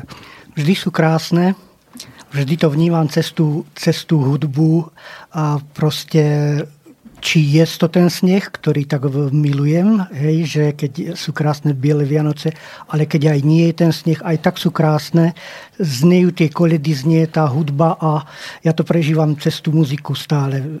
Proste strašne ma to teší, sú to najkrajšie sviatky a teším sa od jedných Vianoc do druhých. Dušan, máte rád ten sneh, aj keď ho treba odpratávať? A tak to robím s radosťou. Hey, to, som, to som vedel, to som vedel. Stanislav, nájde sa vo vašom živote v rámci prežitia Vianočných sviatkov niečo také, také troška e, výnimočné, čo by ste vedeli tak ja opis... nejakú výnimočnosť nevnímam. Môžem povedať za seba, vždy je to nejaká zmena a nejaký e, posun, pohyb, taká nejaká prvá z takých väčších zmien bolo, keď sa nám narodil syn a vlastne strávili sme prvé Vianoce spolu, ale nič nejaké, neviem, aké výnimočné, tak asi nie. Nič. Tomáš, vy? Ako ste vy na to má Vianočné sviatky? Mario, nespomínam si na nejakú výnimočnosť, pretože krása Vianoc v mojom, mojom prežití je spojená s takou tradičnosťou toho všetkého, čo Vianoce prinášajú a mm, nespomínam si na nič, čo by bolo výnimočné, ale práve možno v tom je ukrytá, ukrytá tá najväčšia krása Vianoc. A spomínam si na to, ako veľmi sa vždy teším na kapusnicu. Neviem, aké zvyky bývajú v iných častiach Slovenska, pod Polanou napríklad, ale u nás na Orave je to tak, že sa kapusnica jedáva, aspoň tam v tej časti Oravy, odkiaľ pochádzam ja, sa kapusnica jedáva so zemiakmi, s popočenými zemiakmi. V tej kapusnici sa nachádza klobáska, nejaké údené meso, ale aj napríklad údená ryba. A pamätám sa na to, že toto jedlo mi chutí zo všetkých najviac. A už potom, keď ide aj nejaký ten pražený kapor alebo niečo iné. Tak to už ide úplne mimo mňa, pretože ja sa vždy tak najem kapusnice, že už sa toho do mňa viacej nezmestí. Takže Spomínam si na to, že práve kapusnica dokáže u mňa, tá jej vôňa a celé to, to prežitie z tohto jedla umocniť tú krásu prežitia. A pamätám si ešte na niečo, čo je dodnes vo mne hlboko vrité, že vždy, keď prichádzal štedrý večer, tak sa v celom našom byte, pretože bývam v byte, rozsvietilo. Všetky izby museli byť zasvietené, a pri stole, keď sme sedeli, tak sa nechávala jedna stolička voľná a jeden tanier, ktorý bol ako keby symbolom pohostinnosti pre pocesného. Na toto sa pamätám a pamätám sa na to, že vždy nám mama pripravila sviatočný odev. Vyžehlila nám biele košele, mali sme to najkrajšie oblečenie, až potom sme si mohli sadnúť k stolu. A to sa mi na to veľmi páčilo, že celé to prežitie večera bolo spojené s akousi sviatočnosťou. No a potom po skončení samozrejme sme odchádzali po spievaní, tak ako aj Dušan spomínal, aj na Orave to fungovalo. Dnes už trošku menej. Sme odchádzali po spievaní. Uh, neviem, neviem, ako by som to prežíval dnes, aby som bol úprimný, tak by som si prial, aby tieto tradície, že keď ľudia chodia po spievaní, mm, boli spojené s doprežívaním hĺbky tohoto celého večera. Takže dnes by som sa už snažil o to, aby, aby zachovanie tradícií nebolo v rozpore s prežitím hĺbky tohoto dňa. No a ja keď som túto otázku položil, tak som sa na ňou aj zamyslel, priatelia, a priznám sa, že ja mám jeden veľmi silný moment, ktorý je spojený práve s Vianocami, respektíve s Vianočným obdobím. A prvý taký veľký medzník vlastne v mojom živote nastal vtedy, keď e, bol som vedený, aj Vianoce sme prežívali takým, e, nazvem to typickým spôsobom, ktorý dneska vidím ako keby okolo všade a bolo to uh, vnímané v prežitie Vianočných sviatkov cez ten konzum, nejaké tie darčeky a tak ďalej, nikdy nie v prežití tej samotnej podstaty. No a prvé Vianoce, prvé Vianoce vlastne, ktoré boli také odlišné a ktoré sú úplne výnimočné, a neviem, či ešte budú niekedy výnimočnejšie, sú Vianoce 2010, kedy sme sa práve v tomto období rozhodli s mojou manželkou si po 7 rokoch manželstva obnoviť manželský sľub na jednom veľmi krásnom mieste. A je to práve, bolo to práve spojené e, s Vianocami a s týmto sviatkom.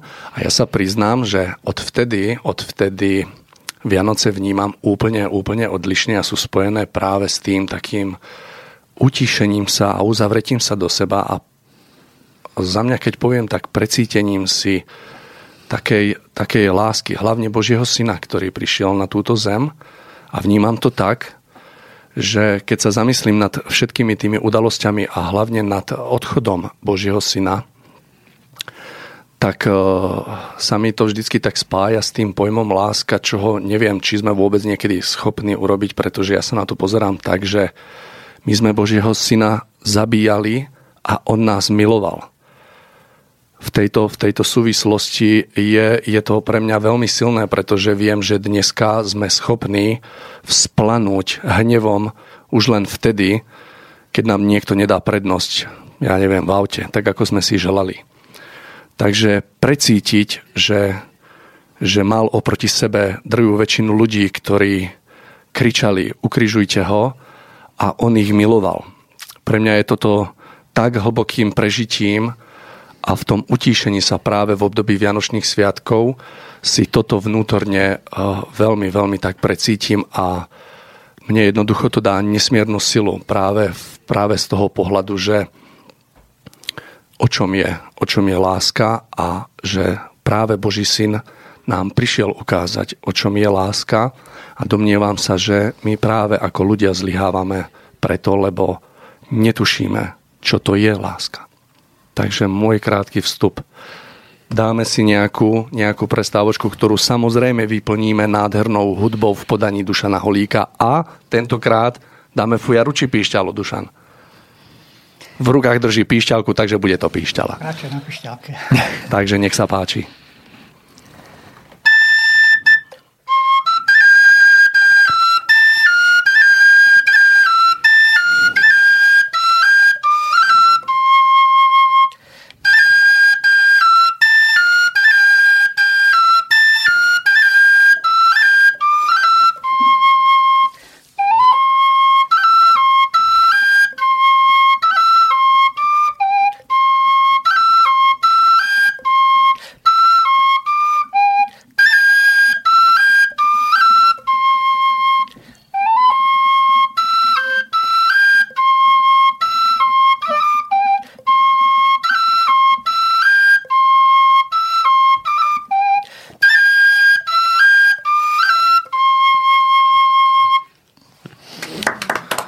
Je to krásne, priatelia, naozaj z tejto, ja keď počujem tú hudbu, my sme, my sme naozaj píšťalkári, pastieri, my sme tí, ktorí toto majú ďalej, akože naozaj udržiavať nám, nejde do, do rúk nič iné lepšie ako naozaj tá fiara píšťala.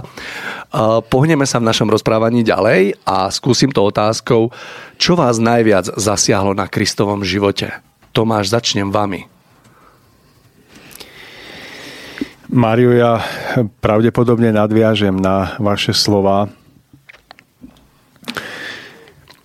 Ja si uvedomujem, že od Ježiša sa očakávalo zo strany jeho podporovateľov, že sa stane akýmsi politickým vodcom, ktorý uskutoční prevrat a postaví sa voči rímskej moci.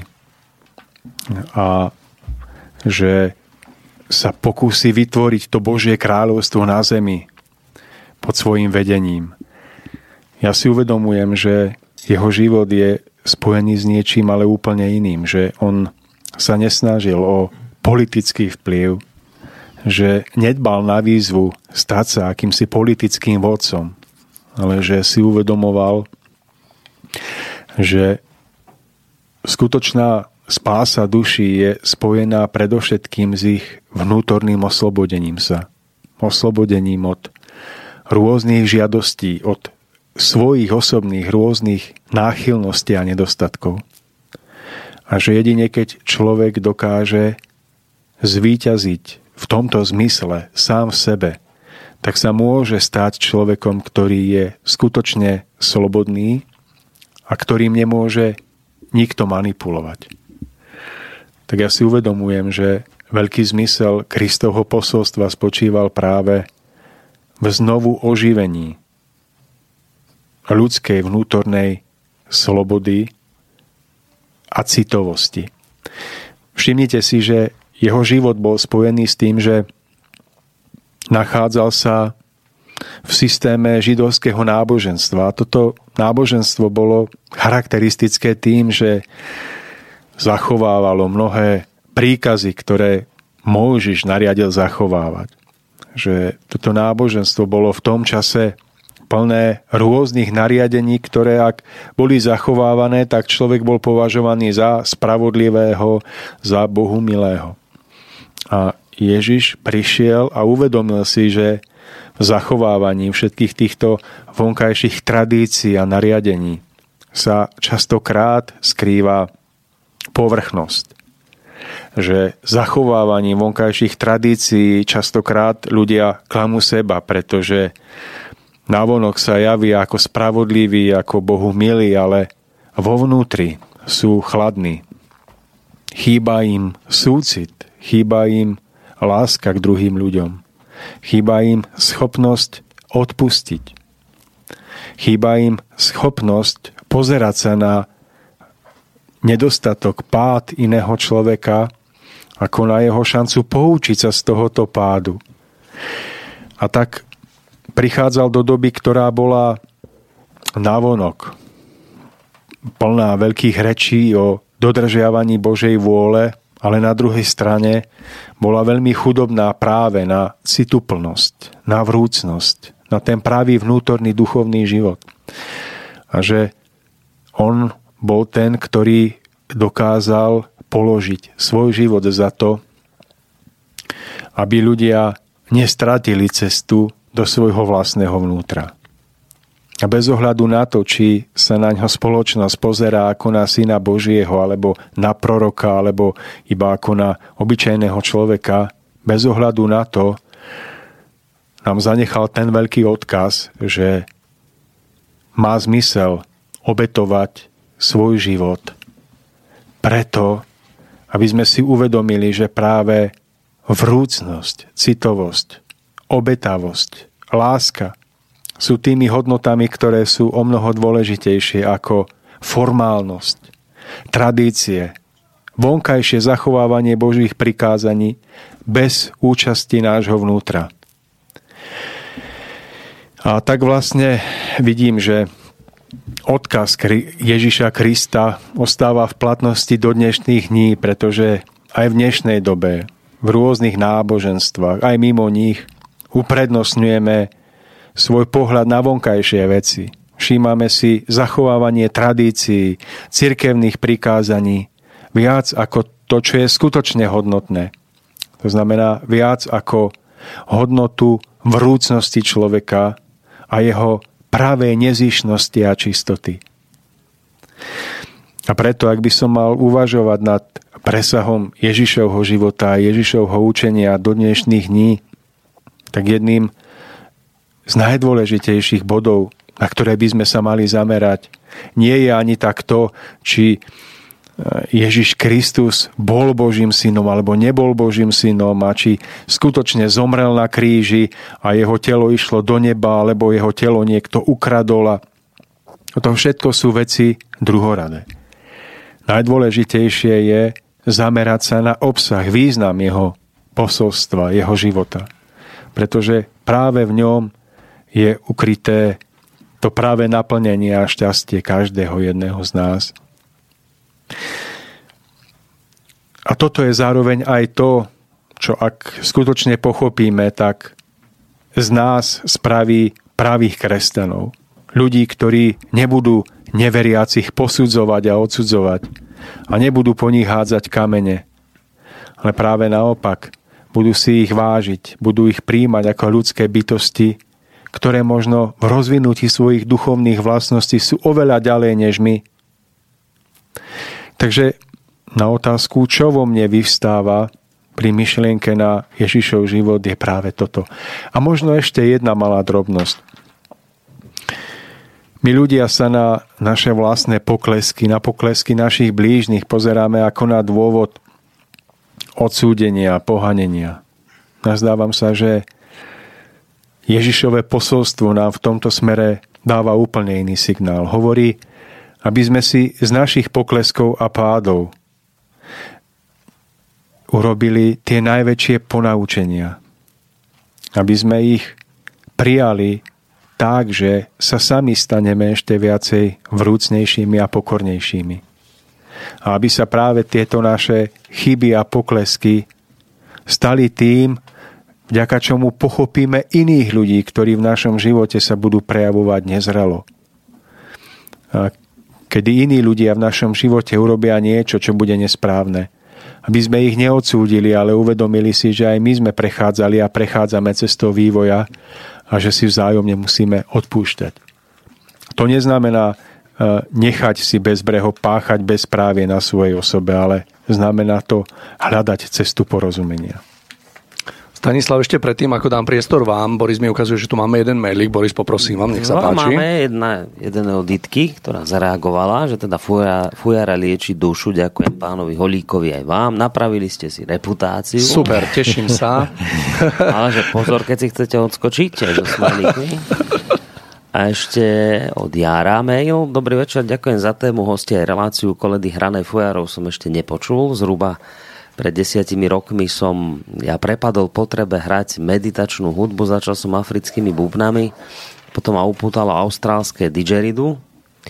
Uh, jedno som si vyrobil aj z dreva, ale nie vrtaním, ale lepením zo skosených líšt aj som si ho e, vygravíroval jednoduchými motívmi. Na fujaru som si netrúfal, ale kúpil som si na jarmoku dve koncovky, na ktorých dokážem trochu tú fujaru imitovať tým, že kútik dierky pri kolíku zakriem prstom. Koncovka potom chytí typický fujarový zvuk, ale samozrejme nie je taký krásny. Čo sa týka Vianoc, čím som starší, tým viac si uvedomujem, že Vianoce bez malých detí nie sú to práve že to nie sú tie práve Vianoce. Želám, želám všetko dobré, Jaro. Takže ďakujeme, ďakujeme veľmi pekne. Jaroslavovi.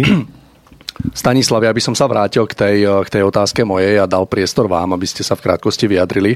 Čo vás najviac tak oslovilo na Kristovom živote? Alebo čo vás zasiahlo najviac? Po tom nádhernom, čo rozprával pán Lajmon, je veľmi ťažké niečo povedať, ale čo mi tak vystalo ako prvé, je to veľká vďaka. Vďaka za to, že som prišiel kvôli tomu, aby sme my mohli žiť a nie len tak žiť, ale žiť, žiť raz väčšine.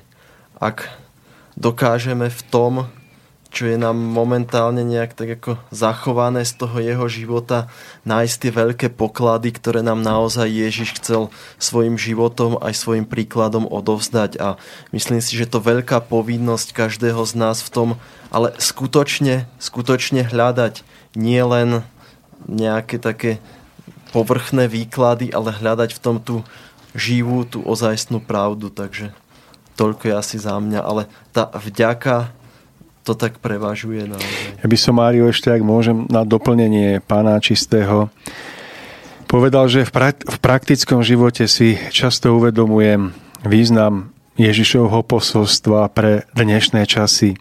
Vtedy, keď sa stretávam napríklad so ženami v práci alebo vo svojom osobnom živote, ktoré boli životom ponížené. Môžu to byť ženy, ktoré boli nútené odísť od svojich mužov, pretože boli vydierané, týrané. Uvedomujem si, že na tieto ženy sa v dnešnej dobe pozerá na dedinách alebo rôznych náboženských spoločenstvách ako, ako na nečisté, nehodné, rozvedené. Uvedomujem si, že takýto pohľad na ženy sa v kresťanskom duchu jednoducho nehodí. Pretože ak uvažujem nad zmyslom Ježišovho posolstva, tak si uvedomujem, že toto posolstvo sa týkalo hlavne tých, ktorí boli životom najviac potupení a ponížení. Bolo mierené hlavne pre tých, ktorými spoločnosť pohrdla ako nehodnými, zlými. Že práve v tom, že Ježiš sa zameriaval práve na týchto a že ich vyzdvihoval, ak sa dokázali poučiť a dokázali byť pokorní. Že práve v tom spočívala obrovská sila jeho posolstva, ktorá prežila do dnešných dní že zástupy tých, ktorí už strátili dôveru v hodnotu svojho bytia, cez jeho posolstvo a jeho slova opäť uverili v hodnotu svojho bytia.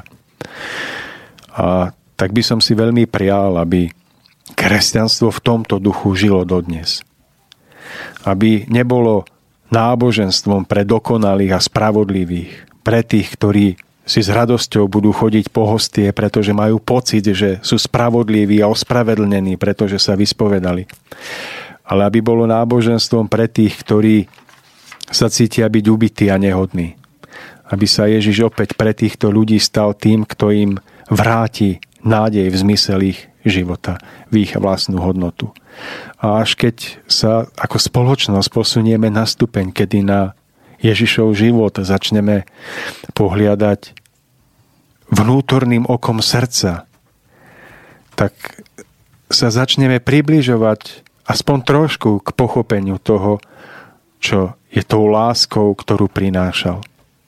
Až keď začneme v tých najviac ubitých a odsúdených a pohrdaných vidieť ľudí, ktorí sú možno iba krôčik k svojmu vnútornému znovu zrodeniu, ktoré častokrát prichádza po prežití najťažšej potupy, po prežití najhlbšieho dna.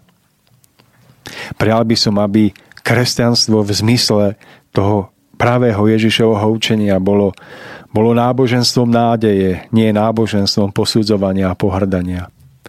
Aby bolo náboženstvom, ktoré bude vysoko povznesené nad hranice náboženských príslušností, ktoré bude vysoko oslobodené nad múry rôznych kostolov a chrámov, ktoré sa bude poznávať v živote ako náboženstvo darujúce nádej, darujúce odpustenie.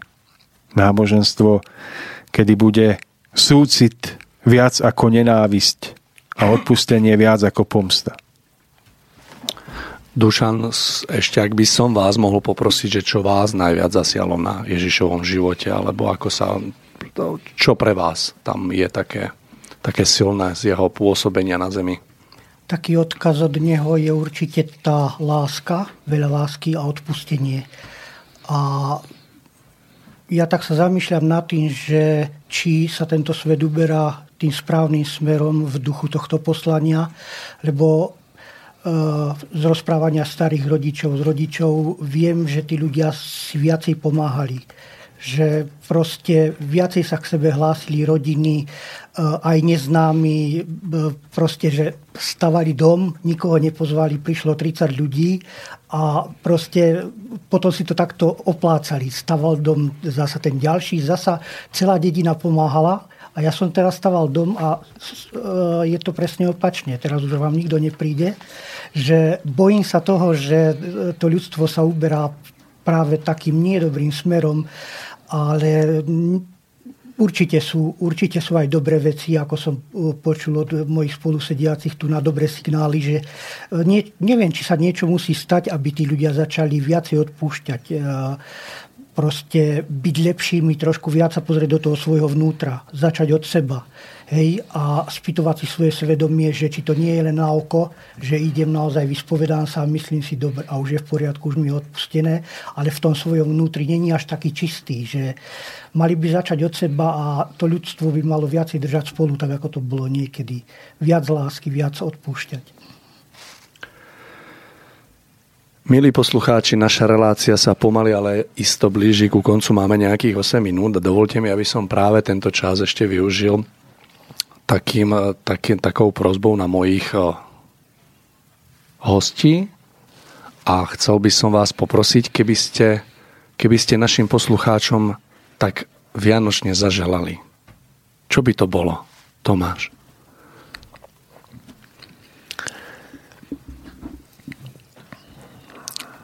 Aby každý jeden z nás dokázal urobiť ten najbližší a možno i najmenší krok k svojej vlastnej premene. Nikomu neprajem to, aby hneď robil veľké kroky a veľké skoky aby sa zo dňa na deň stával dokonalým človekom, pretože takéto skoky v živote, na takéto skoky v živote moc neverím. Ale aby každý jeden z nás dokázal urobiť ten prvý krok, aby si dokázal sám v sebe v tichu, možno v priebehu 5 minút, na ktoré si vyčlení počas Vianoc čas, aby si dokázal položiť tú jednoduchú kľúčovú otázku ľudského bytia. Kto som? Odkiaľ tu na zem prichádzam? Kam smerujem po odchode z tejto zeme? Aký zmysel majú dni, mesiace, roky, ktoré prežívam na zemi. A vôbec vďaka komu smiem v skutočnosti existovať a žiť. Prial by som nám všetkým, aby sme si, ak už nič iné, položili čestne sami pred sebou tieto otázky. A aby sme na ne v priebehu ďalších týždňov, mesiacov, rokov nášho života hľadali opravdivé odpovede.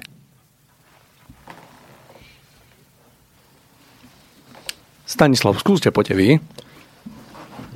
Ja len možno tak skrátke prebudiť svoje vlastné vnútro. Prestať počúvať to, čo k nám prúdi, rôzne kúp podobne, ale začať sa pýtať, čo si želá to moje vnútro. V tom smere, ako povedal pán Lajmon, kto som, kam smerujem a začať sa tým aj riadiť. Pretavovať tieto, to, čo počujem do svojho vlastného života a začať tak vnútorne sa nad tým zamýšľať a premýšľať a posúvať sa naozaj krôčik za krôčikom vpred, ale byť alebo snažiť sa k tomu stať sa samým sebou ako samot, samostatná osobnosť. Dušan, pár slovami poprosím aj vás. Ja by som povedal, že človek, e, keď príde na tento svet, tak by mal niečo priniesť e, pre tú svoju dobu a bolo by dobré, aby žil tak, aby aj po jeho smrti sa na ňo spomínalo, že bol prínosom pre túto zem, pre toto spoločenstvo, aby som zanechal výraznú stop počas svojho života. Takže, milí poslucháči, ešte predtým, ako sa úplne rozlučíme uh, dnešnou reláciou, dovolte mi, aby som pripomenul. Uh, prednáška bude v Košiciach 11.12. Myslím si, že uh, podrobnosti budú, Tomáš, na www.bart. Stránka bart.sk Áno, tam nájdete bližšie podrobnosti pre tých, ktorých by to zaujalo a chceli by sa zúčastniť. Dovolte mi ešte druhú informáciu. 18.12. je to nedela, bude prebiehať stretnutie, opäť ďalší vyučovací deň, ak to môžem tak nazvať, školy duchovného rozhľadu u nás v Lubochni. Prebieha od 10 do 16, takže tí, ktorí by ste sa chceli prísť pozrieť, prípadne zúčastniť, tak môžete Môžete taktiež získať nejaké info na bard.sk alebo nám môžu napísať mail. Priamo, hej, priamo mailom. Milí poslucháči, e, čo na záver dodať? Ja som veľmi rád, že pozvanie do tohto štúdia prijali moji dnešní hostia, že sme sa spoločne spoločne zamýšľali a hľadali taký hĺbší význam Vianoc. Takže mojimi dnešnými hostiami bol pán Dušan Holík. Dušan, ďakujem vám, že ste sem prišli. E, ďakujem. Doktor Stanislav Čistý. Ďakujem Stanislav aj vám. Krásny večer. No a ďakujem. Tomáš Lajmon. Mario, ďakujem aj vám, aj všetkým našim poslucháčom, že vydržali. A milí priatelia, dovolte mi, mne normálne vypadlo, čo som chcel teraz povedať. No dovolte mi zdať, zahrať to bude na úplný záver. Ja aj, milí priatelia, ja už som viem, dovolte mi, aby som vám ja zaželal krásne a požehnané Vianoce plné lásky a ticha. No a na úplný záver, alebo ešte máme, Boris, niečo? Nie, nie. nie? Ešte sme nepoďakovali Borisovi. Samozrejme, vďaka patrí aj Borisovi za to, že nás tu obsluhoval dneska, lebo naozaj bez neho by sme sa tu nezaobišli. Ale Boris, ja vám úprimne poviem, ja už sa to ani nechcem naučiť, pretože ja mám rád vašu prítomnosť a ste skvelým obohatením tejto relácie, takže, takže vám to takto prískne, aj tie 30 minútové meškania budú úplne v pohode. No a milí priatelia, dovolte mi, aby, aby sme sa s vami rozlúčili nádhernou melódiou veľkého majstrovstva umenia Dušana Holíka. Dušan, ja ak môžem poprosiť, môže byť fujara? Môže, pravda. To sa teším. Takže, milí priatelia, na záver krásne tóny v podaní Dušana Holíka a my sa vlastne už nevidíme v tomto roku, takže vám želám naozaj krásne prežitie Vianočných sviatkov. No a opäť sa stretneme v novom roku. Neviem presne kedy, ale určite to bude zverejnené v predčase. Reláciou vás prevádzal Mário Kováčik a pekný večer ešte.